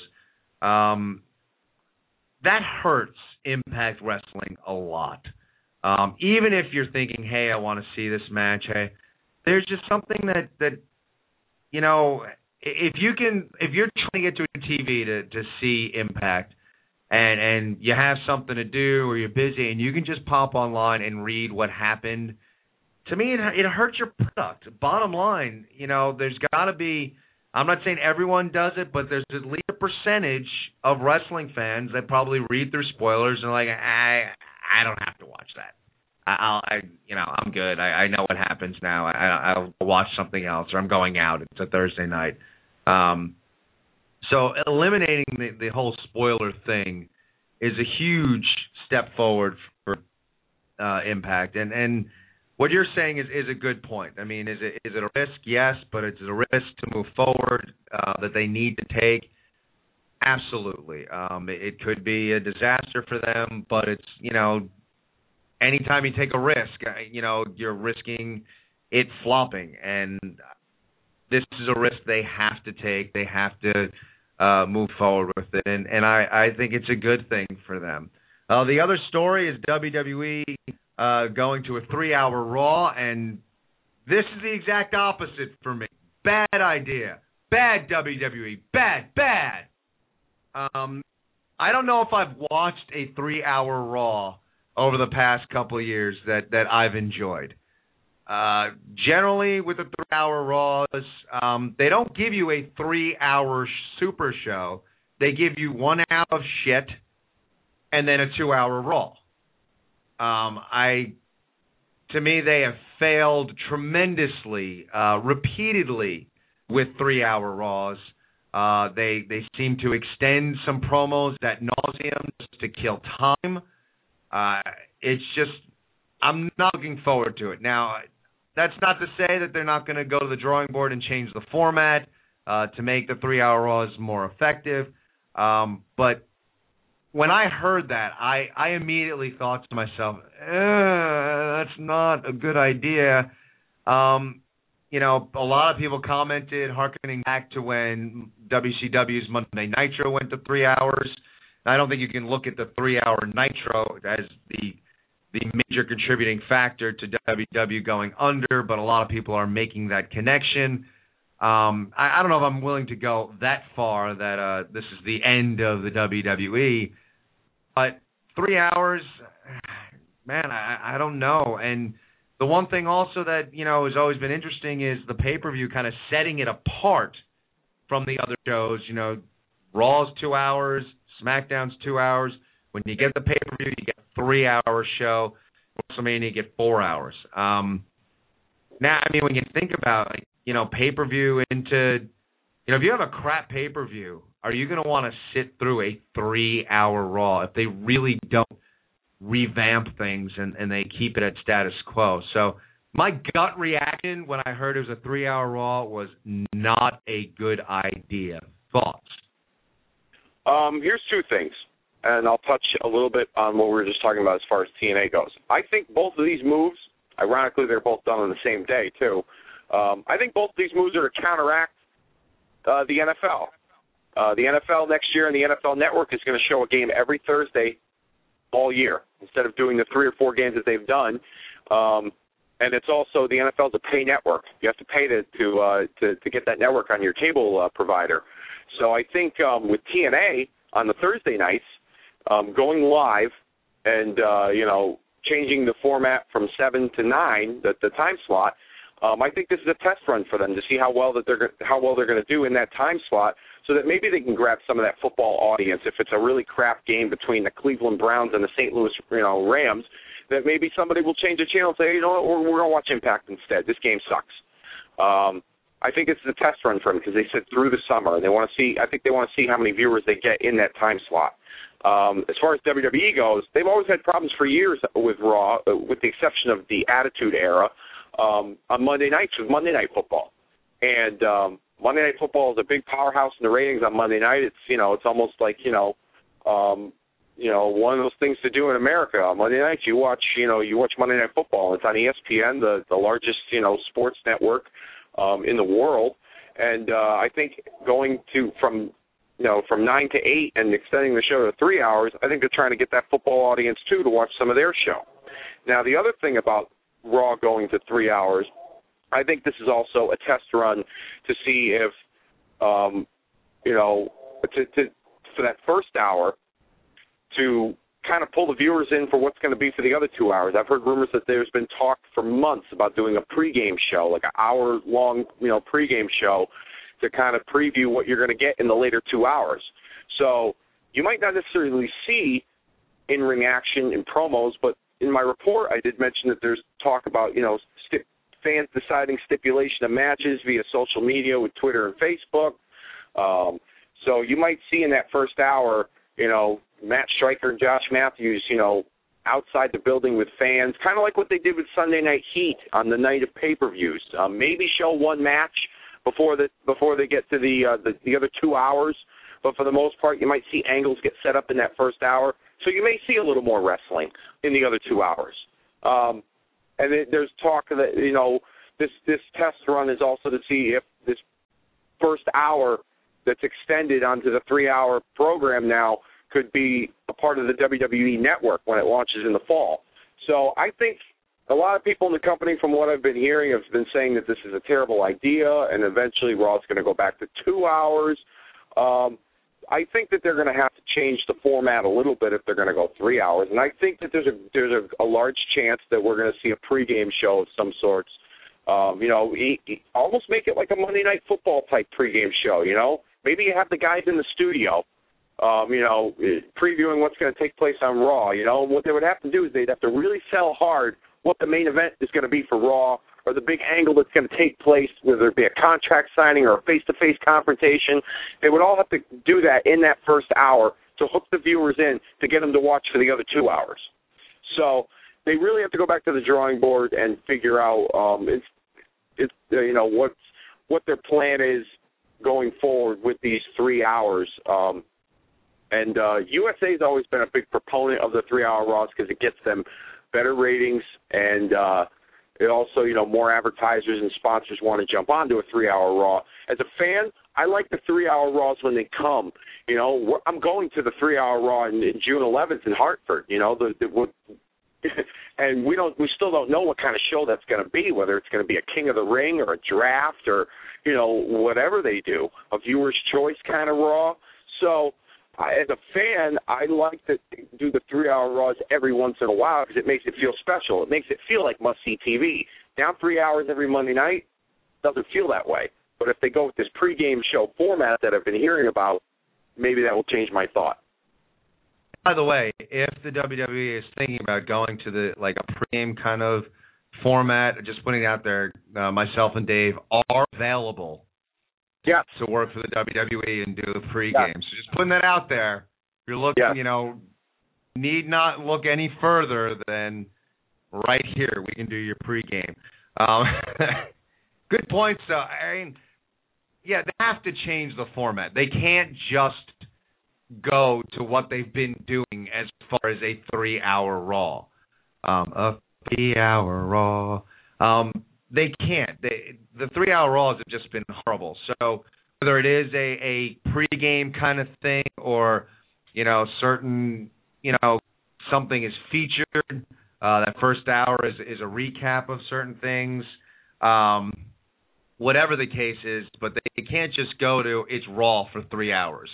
Uh, there has to be some sort of format change uh, Uh, for this to, to work because there's not one person, honestly, that I've talked to who's a wrestling fan that heard they're going to three hours and thought, "Wow, that's awesome! I'm pumped." Almost everybody thought that. Oh God, three hours, and and it has been. I, you know, I said it before. Most three-hour Raws that we've seen in recent years have been, let's make the promo a little bit longer Let's have people stare at each other a little bit longer. Randy, could you walk just a tad slower down to the ring? You know, it just has been I don't know, like every time I watch a 3-hour Raw, it looks like everybody that works for the WWE, they've been given the memo, kill time, stall, stall, stall, keep stalling. Um and and the the Raws just drag. They just really drag and uh they really got to go to the drawing board and and kind of change things up a bit if they're going to make three hour raw successful. And if they go to a pregame format and regrettably and you know and it would be a mistake they don't hire Dave and myself, um, please don't don't give us an hour of Booker T pre-gaming. Oh that, my goodness! You know, we'll just like say we'll have a counter going to see how many times he'll say, "Oh my goodness." Um, but he's he really has been absolutely awful. Um, I, and you know what's funny, and I know we we talked about it last week how great uh, Michael Cole was announcing the John Cena Brock Lesnar match. Uh, Michael Cole's been on his game as of late. I, I've actually found him to be quite good uh, calling matches lately, which really, really has thrown the spotlight on how bad Booker T is. And the guys, I respect him a lot as a performer, all the talent in the world. I don't doubt this guy could offer some of the young wrestlers a lot behind the scenes. Um, but the one place this guy does not have talented uh, calling a match, and, and it, it's time to pull the plug on the Booker T experiment being a commentator. We're going to go right back out to the phones. Uh, caller, are you there? Hello. Hello. Hey, Hello? Ken. David. Thanks. Yeah, buddy. How you guys doing? Um, it's kind of uh, ironic. Uh, I'm actually not listening to the show today because I'm working, but I had What's a question with you? for both of you. I had a question for the both of you set up, like I try to have every week. But now when I started calling and I heard about the three hour format, I kind of had to tweak my question. Originally, my question was going to be if either of you were managers in the WWE and were given a brand new wrestler, the likes of John Cena, but a brand new wrestler that nobody had ever heard of before, how would you go about making this no name into a household name?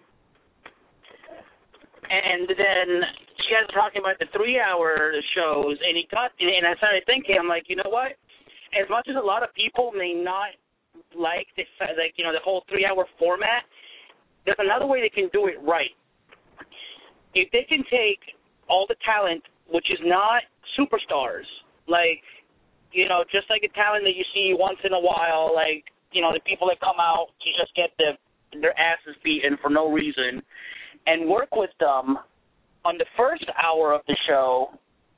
I think that they they'll be able to have a company where they can't, or they don't have to just rely on the usual names, but if they can make this up and comers into somewhat household names and into the next wave of superstars, I think a three hour format may actually work in their favor. But that's of course if they play it right and like you both have been saying, lately the three hour shows haven't exactly hit the mark.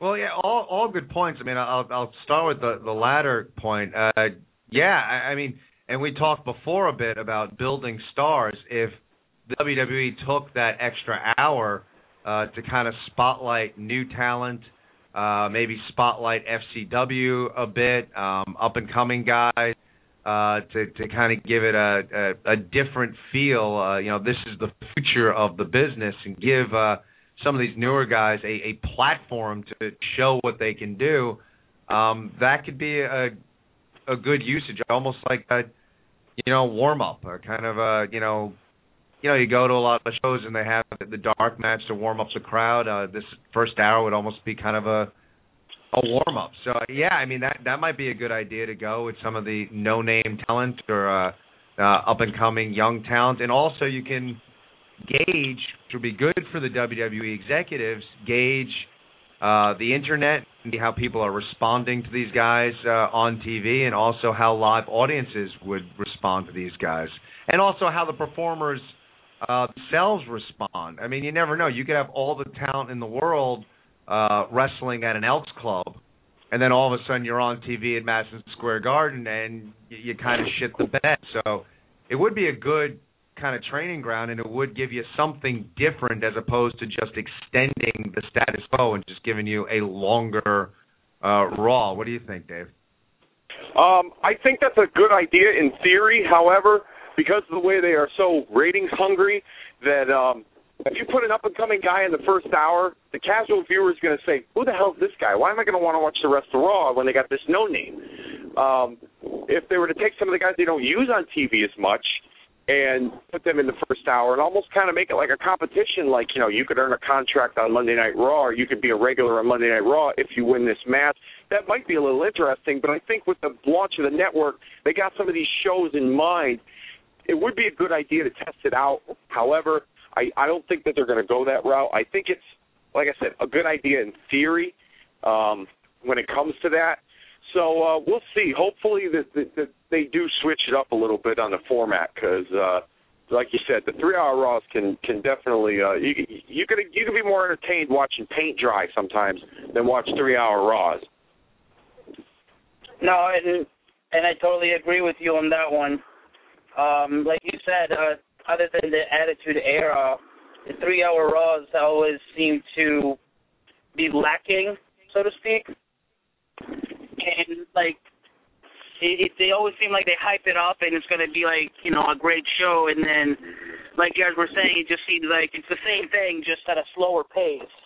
And I think that like honestly, like Ken said, if you know they would gauge with social media on how people react to the um uh to the fans and seeing how they do it and tweak it then I think that it would really work out well. But you know, it's one of those do we go about showing that that could be the best solution for everybody? As far as first about uh, a star, it's a good question. I'm gonna let like I'm gonna let Dave field this first. Uh, what would you do as far as if you were given someone and your job was to make the person a star? Um, the first thing I would do, I would try and sit this person down, and I would try and tap into what their interests and likes are, and what is going on in pop culture that gets a mainstream viewer to want to watch them on a wrestling show. Because let's face it, wrestling's not really pop culture these days. 15 years ago, different story. Um, the second thing I would try and do, depending on their skill level, is to accentuate their positives and camouflage their negatives. And if it's somebody who can't talk on the microphone, then I would have to pick up the slack and do that for them. Similar to like what Ryback is now. Ryback hasn't really had the chance to speak, but his moves, his power moves, are pretty impressive. Um, so uh, I would probably have to do the majority of the talking and put over how dominant this guy is.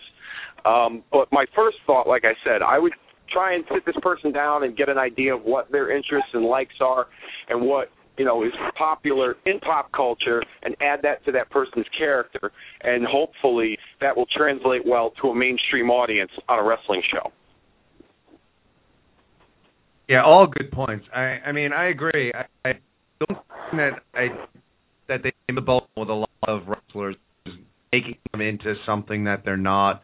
Uh to me the best characters in wrestling are always take an aspect, an, an actual aspect, a part of someone's personality, and turn the volume up to 11. Uh, just ramp it up. So, now the great characters, you know, a Stone Cold Steve Austin, there's part of the man, Steve Austin, that is a redneck, that uh, is a, is a shit kicker. Um, as a character, he just ramped that up. He turned the volume up. Uh, too often, I think wrestlers are, are made into something they're they're really not. Uh, I always look back to there. There was a promo uh, a few years back with Morrison uh, towards Sheamus uh, after Sheamus won the King of the Ring, and it was just terrible and it looked awkward. It looked scripted. Um, so yeah, and I agree with Dave. If they can't talk, then I would pick up the slack. Um, and sometimes, you know, a guy like Ryback, um, if I was in charge of managing him, I wouldn't let him speak at all. I would let him just stand there and be menacing, and I would try and put him over of bully. And then it's it's a you know a question of as as a manager behind the scenes, um, you know where they're running into problems now with the Ryback. Uh, you know, eventually your guy has to lose, and then pick himself up from that loss. Uh, if a guy keeps winning, it you run out of uh, places to go as far as a character. Uh, so you got to do that, and then you got to, you know, you got to pick your your good rival. Uh, once you have your character in place, uh, you pick a rival, and like Dave said, make it relevant as far as uh, pop culture. Make your your casual fan uh, either love or hate your guy, depending on which direction you're you're going in. Um, I don't think, and I, you know, I'm one of the people. Athleticism is important in wrestling, but it's not really the most important. Uh, in some way, shape, or form, you got to put the character over in, in professional wrestling, um, and that's why a guy like Morrison never cut it because people couldn't get into his character. Physically, tremendously gifted, um, but you know, he, I mean, the guy can do anything in the ring. Character-wise, his character blew chunks. So I would do everything I can to to establish the character, establish a character that the performer would be comfortable with, and choose that person's opponents very carefully. Make sure they have uh, styles that complement each other, and and work on a, a slow build for this person to to get them over. How's that? Very nice, very detailed. I like it. Okay. And it, it makes perfect sense. All right, guys. Oh, glad All right, thanks. we. Uh, Thanks a lot for the phone call. We'll, hear from you soon. No problem. Huh? We'll hear from you soon. Am I gonna what? Thanks for the phone call. Talk to you soon. Oh, you Dank, always with the thought-provoking questions, getting us. uh you know, now I'm like, I, I wish I was a manager. I have like my my wheels are turning. Like, oh, I'd love to be managing someone, marching someone down to the ring, doing their promo work for them. Uh, it, you know, and Dank brought up a good point, and and we've talked about managers before. Um, you know, it's one of those things in in wrestling that uh, you know, I'm surprised they don't use more because there's so many guys that can't talk and you know to bring maybe some of these older guys into the fold to do a you know a manager type thing um you know would really help a lot of these guys. Uh you know I don't know why they've gotten away from it. I'm hoping they're moving towards that again but you know just just looking right now I mean you need to look no further than um you know what Vickie Guerrero has done over the past few years. And you know she's a, she's amazing. And you know, she's such a good manager right now. Uh, you or I or Dank could could walk into an arena and if Vickie was managing any of us, the crowd would boo us. Not knowing who the hell we are. The minute Vickie comes out and says, "Excuse me, here's the next big thing in professional wrestling, Ken Reedy," the whole place is booing me instantaneously. And by contrast, if she comes out and says she hates us, all of a sudden the crowd's going to cheer for us. So I mean, it's thing about uh, a good manager and what that manager can do for someone.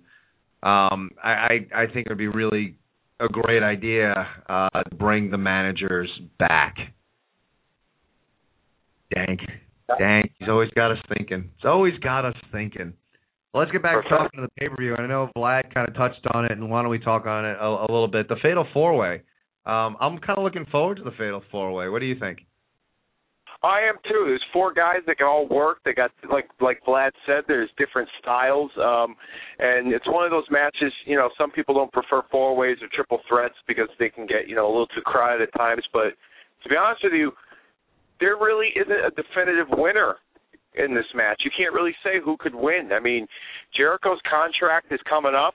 Um, you know, they could throw a swerve at us and give him the belt and get us thinking, well, did he resign? Or, you know, Del Rio, they're kind of trying to uh, establish, you know, more. Um, Orton's been out of the title picture for a while. They might want to give him a run with it. And then, of course, there's Sheamus, who they might want to just keep the belt on him and establish him more uh, as the champion. Um, it looks like they're heading towards Orton and Sheamus. I don't know if it's for the belt or not, but it seems like after this match, that's the direction that they want to go in, and I think it will help a Sheamus to have a guy like Randy Orton to work with in a, in a uh, lengthy program. Um, so yeah, I'm looking forward to seeing what's going to happen in this match, and uh, you know who's going to come out the victor. And all, like I said, all four guys can work. They got different styles, and uh, let's just hope that uh, it meshes well and uh, we get a good match out of it. Yeah, I mean, if I said if if Sheamus doesn't win, it, it's a weak, weak title run for him. Um, you know, and I, I thought like on on SmackDown with him beating Randy Orton. Uh, initially, my thought was, oh, good, you know, they're making, uh, you know, trying to make Sheamus look strong, and and he beat uh Orton clean, but then, um, you know, Stone Cold Randy Orton showed up and RKO'd him. So, you know, still they had to make sure that that Orton was over at the end of the SmackDown. So, um, I don't know. I, I don't know where they're going. Uh, the Jericho contract thing. Who knows with Jericho? Uh, Jericho is always working. He's always uh, fooling people. He's always trying to put over his character who knows where his contract status is? Um, we all think we know, but Jericho has been known to lie before. I uh, would not put it past that guy to uh, release uh, erroneous reports about his contract status. So who knows? We all might be leaning towards, you know, no way Jericho can win because of his contract status, and then Jericho, lo and behold, he wins the belt. Who knows? Uh, all the rumors that are circulating about his contract status right now, I would not take seriously at all, not even a little bit, with the way he is and and what he's done in the past. Um, that wouldn't influence where I would be predicting this match to go. But it is interesting because I don't look forward to uh, triple threat and fatal four ways uh, ever. I don't like um, them, especially for the belt. I never really liked them, uh, and I'm looking forward to this match. I think this could be a really cool match. Um, their match where there was a the, the tag team match they had a couple weeks ago uh, was a very entertaining match. Um, so I'm looking forward to this match. Uh, but the big match of the night, so to speak, uh, the the match with the most drama, I guess, surrounding it, uh, John Cena to take on John Laurinaitis. The Battle of the Johns going on tonight at the pay per view um, with the stipulation coming down from the front offices, from the board of directors themselves, that Laurinaitis is to have no interference in the match, cannot appoint a special guest referee. It is going to be a down the middle, one on one bout between Laurinaitis and Cena. And if Laurinaitis is to lose, then he's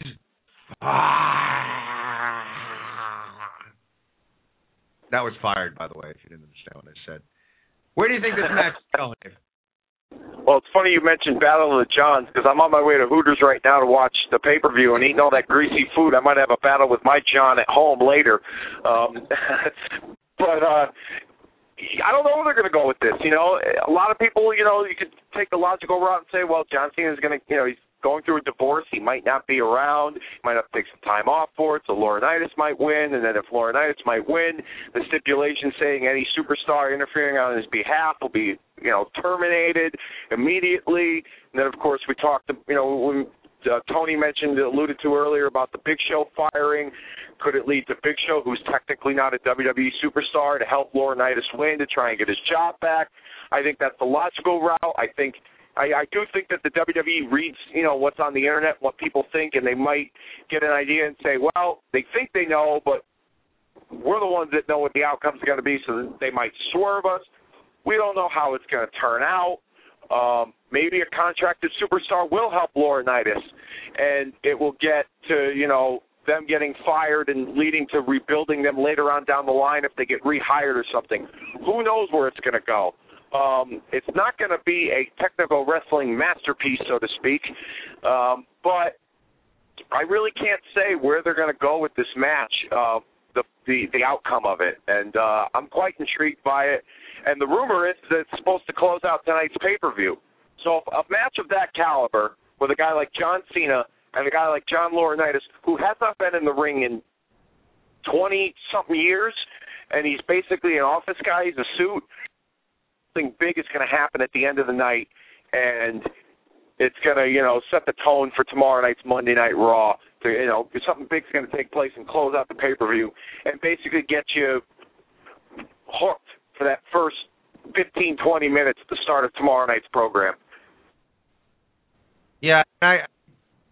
It's interesting because, and we keep talking about it. I mean, if there was ever a time for uh, Cena to be off TV for a little while, um, behind the scenes and, and storyline wise, this would be the time to do it. Uh, I yeah, I mean, I, I'm looking for Big Show to have some sort of involvement right now. Um, to me, going forward, Laurinaitis is really he's growing as a heel. Um, and I'm not saying he's great, but he's been getting better on the microphone.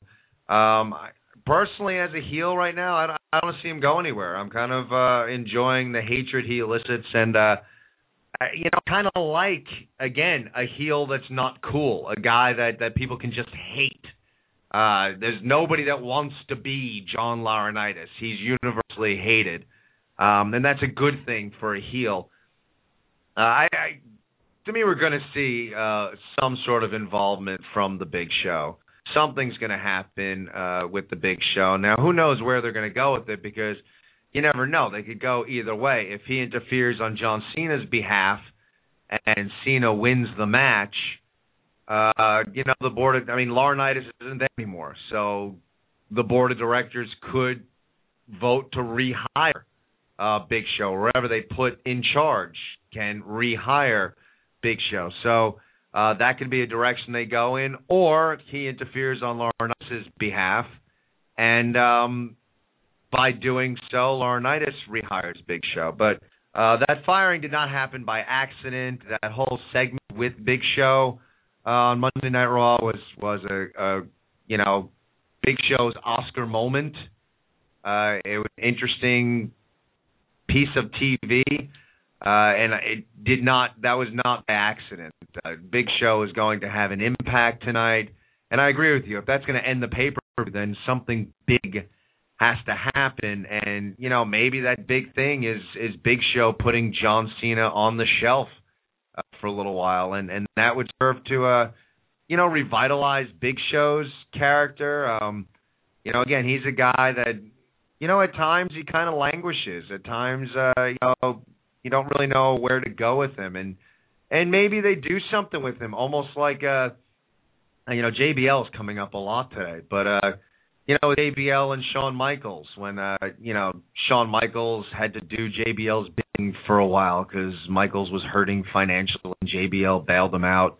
Uh, you know, maybe they go in a direction kind of like that, where uh you know, Big Show comes down and does Laurinaitis' bidding, and he's kind of Laurinaitis' monster from now on. And uh, you know, Big Show doesn't necessarily embrace that role, but to, to keep his job, to be, uh, you know, a WWE superstar, which means more to him than anything in the world, And he does Laurinaitis' bidding. And uh, you know, so th- we're going to see Big Show. There's definitely going to be some Big Show involvement in tonight's match. Uh, I, I think that's all but a guarantee.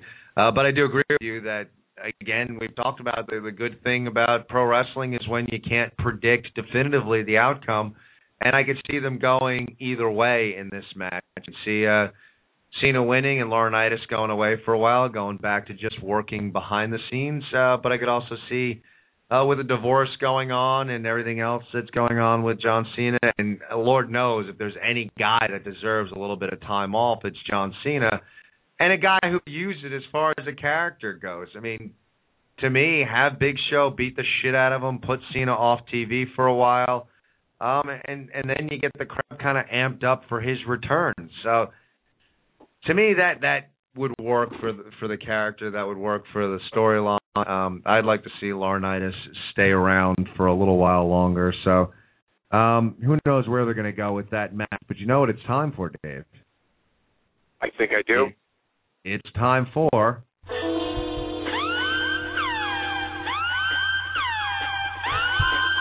The Ken Reedy Show, Nod of Approval.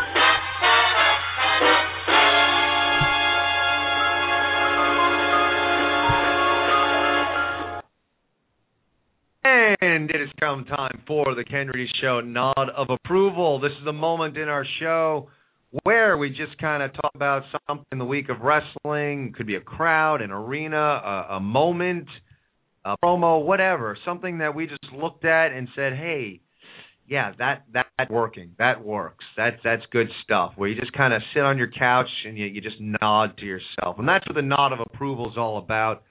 So, without further ado, Dave, who gets your nod of approval this week? This week, my nod of approval was determined on Monday night. I give it to the Big Show John Laurinaitis firing segment. I thought that was great. A lot of people think it's hokey that he got a 400 pound giant to cry, but Big Show had did, he did an excellent job making you believe that he was so upset he was going to lose his job, and just the you know the the uh, the the the idea that you know he was he had to get on his knees and beg and he was just like please don't make me do this and you know the the, the crowd chant no don't don't get on your knees and he's you know back and forth about it and and Laurinaitis played such a you know a, a good chicken shit you know domineering heel of a boss that you know, he, he smiled when he fired Big Show, and you know, he had that Johnny grin that he normally has, and Big Show, you know, getting on his knees and he's crying, and he's so. I thought it was great. I thought it was the best part of Monday Night Raw, to be quite honest with you. And you know, it obviously sets something up with Big Show for later on down the line. I, to me, that that got my nod of approval. I couldn't, if I didn't watch wrestling for the rest of the week or whatever else was going on, that still was going to be my nod of approval. To be quite honest with you, it was just, it was that good of a segment. You actually believed at some point that like, wow, he's really upset. He might lose his job right now. You know, and the the best part was, you know, at the end he was like, "Are you happy now?"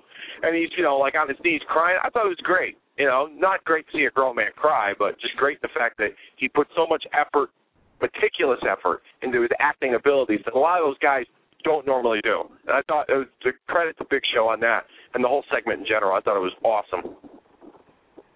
Yeah, I agree with you. I, I thought it was a tremendous segment. Um, I uh, I couldn't agree more. I mean, the, the drama was there, and I, you know, it's one of those things that, you know, as much as, uh, you know, it, you know, somebody said it, it went a little long. I thought the long worked uh, in this situation. Um, I agree with you. When everyone's chanting "Don't kneel" and uh, you know, eventually he dropped to his knees. I mean, it went on for a while, and and when he finally dropped, it's like this the giant, uh, you know, come to this, and and he fired him anyway, which totally just you know made you know Laurinaitis is a prick. You know, the character just he's he's just an asshole, and uh, you know, works for the character. It works going into the pay per view.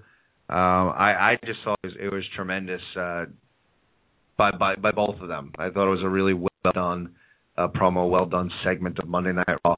Um, but for me, this week, my nod of approval uh, goes to Impact Wrestling. Uh, the whole kit and caboodle with Impact Wrestling, they get my nod of approval um, for a lot of reasons. Um, right now, I mean they're trying to change things up, and I like that. I like that they're they're changing it. They're they're kind of recognizing that it's a different time. Um, and look, you know, we don't know the the whole uh, you know wrestlers can be filmed anywhere. Uh, might be a disaster, but it's something different. They're trying something different. Uh, the open fight night, uh, something different. They're they're changing things up. They're trying to flip the script, and and it's time. The wrestling business has to evolve, and they're trying to evolve. They're trying to change things up. Um, I like that. I like Roode as a heavyweight champ. There's some been some real consistency there. On the verge of breaking the record for the longest reigning uh, TNA slash Impact heavyweight champ. He's had a real good run with the title. Austin Aries is just incredible. Uh, gives the X division a lot of juice. The tag teams are, are strong. The knockouts are far, far superior to anything the Divas are doing right now. So they're moving in a good direction. Impact Wrestling is in a good place right now. Uh, and we have maybe the healthiest, the, the best looking Jeff Hardy, uh, maybe ever, but definitely in a long time. Look tremendous right now in the ring. Uh, so I, that's all working. They go and they sign King Mo uh, MMA fighter. So you know they're trying to bring in that MMA audience. This guy's going to be a, you know, they're already referring to him as a two-sport athlete, uh, being in pro wrestling and MMA. So um, they're definitely trying different things. And again, we talked last week, and the wrestlers getting filmed out in public might be a disaster, but it's something. It's something. You know, they're embracing. Uh, audience participation and, and the audience being a little more involved with the product and it's something new. And all risks uh, you know they're exactly what what the the word risk means. And by definition a risk you know doesn't guarantee success. Um, but they're trying things different. A lot of the stuff's working. Maybe some of it won't. But as a wrestling fan i appreciate uh, them trying to tweak things because the one thing with them that they have to remember and I, I to me they're doing it now. You can't compete with the WWE on the same playing field. You can't compete with them as you know another WWE. You have to be an alternate. You have to be something different, an alternative to the WWE. Uh, you know, something else, offering a wrestling fan something else other than what we're getting on a weekly basis. And a lot of the time, Impact Wrestling was offering us, you know, Impact kind of a a Monday Night Raw with less production value and and you know less star power uh, and just less everything else. And what they're doing now is they're making Impact Wrestling a completely different show to Monday Night Raw. Still professional wrestling, but an alternative to Monday Night Raw, which is what they need to be doing. What do you think of that, Dave? I think yeah, I I I, I give them an effort for trying. Uh, let's just see how it goes. I can't say that um, you know it's going to be a complete success, but you know they're trying to think outside the box a little bit. And what they have to do, and I've said it before, and a lot of people have said it, they can't be what the WWE is. They got to be what they're good at. And if they can establish these open fight nights as something that catches on with the audience, and you know the the, the different aspects of the show um, that they have, you know, like if they establish the X division as a major force in the company, then put you know put your focus on that and make that your selling point of your show instead of trying to do what your competition is doing. And that's my whole theory on it. I I, I just hope it works out. And any I think all wrestling fans hope it works out. Agreed. So there you go for this week. Big Show and Laurinaitis and Impact Wrestling.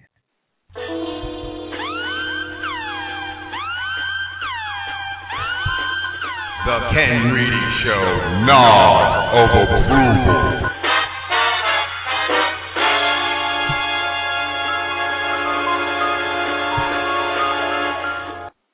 And let's take it right out to the phone.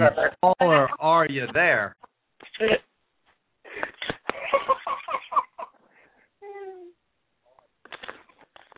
Hello.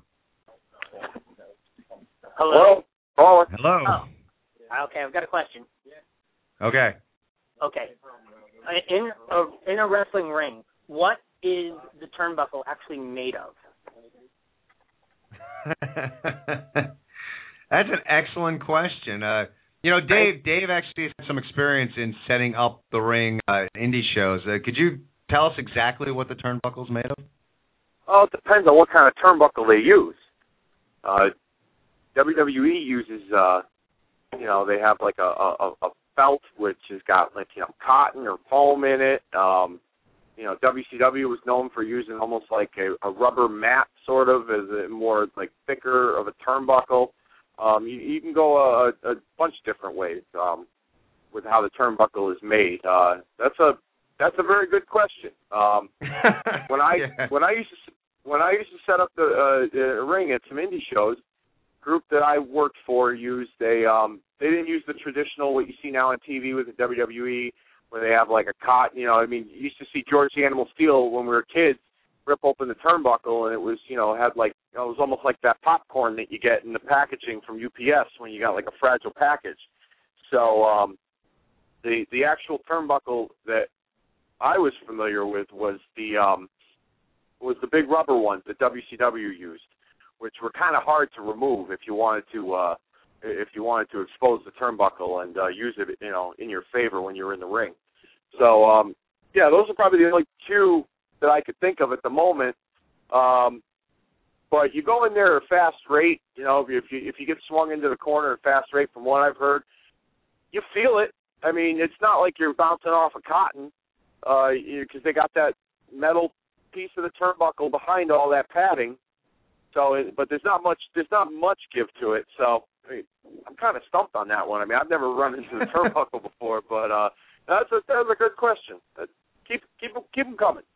It's yeah. See, who knew that we like? I think I think that question was intended to stump us, and and we'll give you a dissertation on what the turnbuckles are made of. Oh, we'll do it. Oh, we'll go there.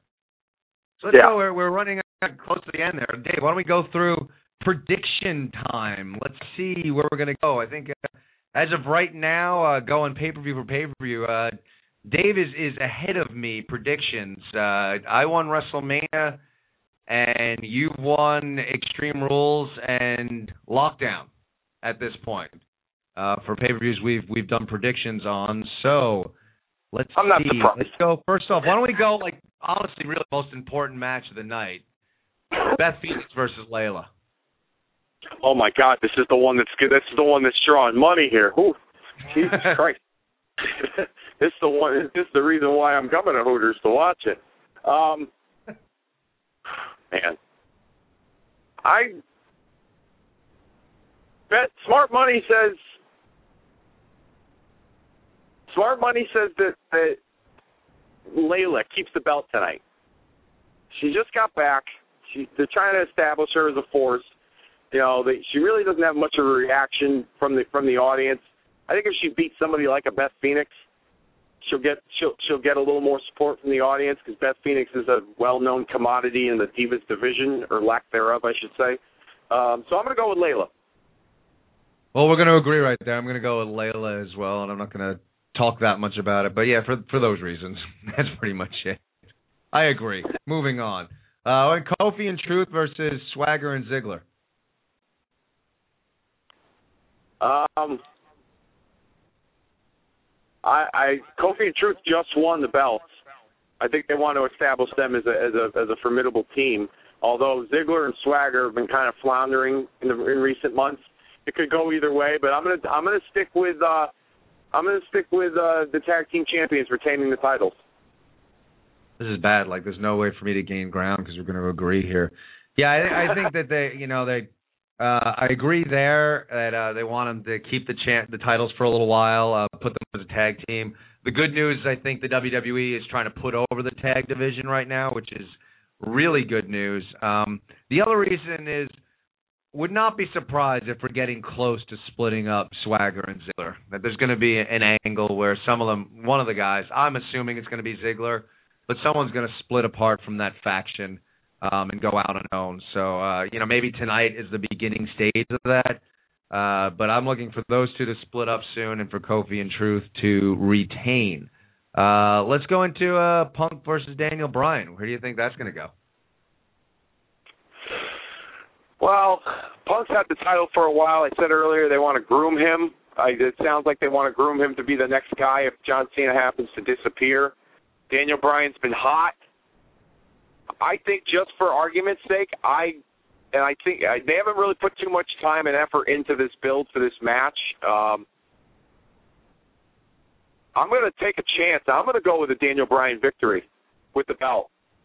Wow. All right, here we're going to differ because I'm going to go with with Punk. Um, I I just think this is not the time yet. He uh he's had title for a long time, and and this has been a real good title run for him. Uh, for anybody, actually, for that matter, uh, I, I don't think over the limit is is the time, um, and I don't think it's necessary. To me, it's too much too soon for Daniel Bryan to uh, win the world heavyweight title, uh, to keep it for a chunk of time, to lose it not that long ago, and then all of a sudden be the WWE champ. Uh, I like what he's doing. I, I think Daniel Bryan's got a big future, but to me, that's like I don't know if he's ready to. You know, I don't know if anybody's uh, that big a star to, you know, win the the title, win the WWE title that soon after losing the uh, World Heavyweight title. So I'm going to go uh, with Punk retaining and continuing his uh, long run as WWE champion. Uh, hey, if they do go, if they hold on, let me just make one point. If they do go with Daniel Bryan winning the belt, you know what they could do? They can come up with the Be a Vegan campaign, like they got that Be a Star, you know. so he'd be the perfect candidate, you know. Instead of Be a Star, be a vegan, you know. So, uh, you were saying the fatal, the fatal four way? Yeah. Um, part of me wants Sheamus to win. I have a feeling we might see a title change in this match. Oh, I'm going to go with Randy Orton. He hasn't had the belt in a while. He has not had the championship in a while. They look like they're leaning towards a um, Randy Orton Sheamus program, like I said earlier, and Sheamus hasn't really gotten the most positive reactions since WrestleMania with the whole Daniel Bryan 18 second thing. They've kind of put him in positions where um, they put him up against guys that the audience seems to like more. Randy Orton is a far more popular superstar than Sheamus at the moment, and uh, I think this could lead to a Sheamus heel turn, give him more of an edge that he already has, and uh, set up Orton with a with a with another good title run. Orton's still in his prime, so I mean, he you know another title run's not going to hurt him. Um, Yeah, I'm going to go with. Uh, actually, I'm going to go with the lies, and I'm going to say that it's Jericho that's going to win it.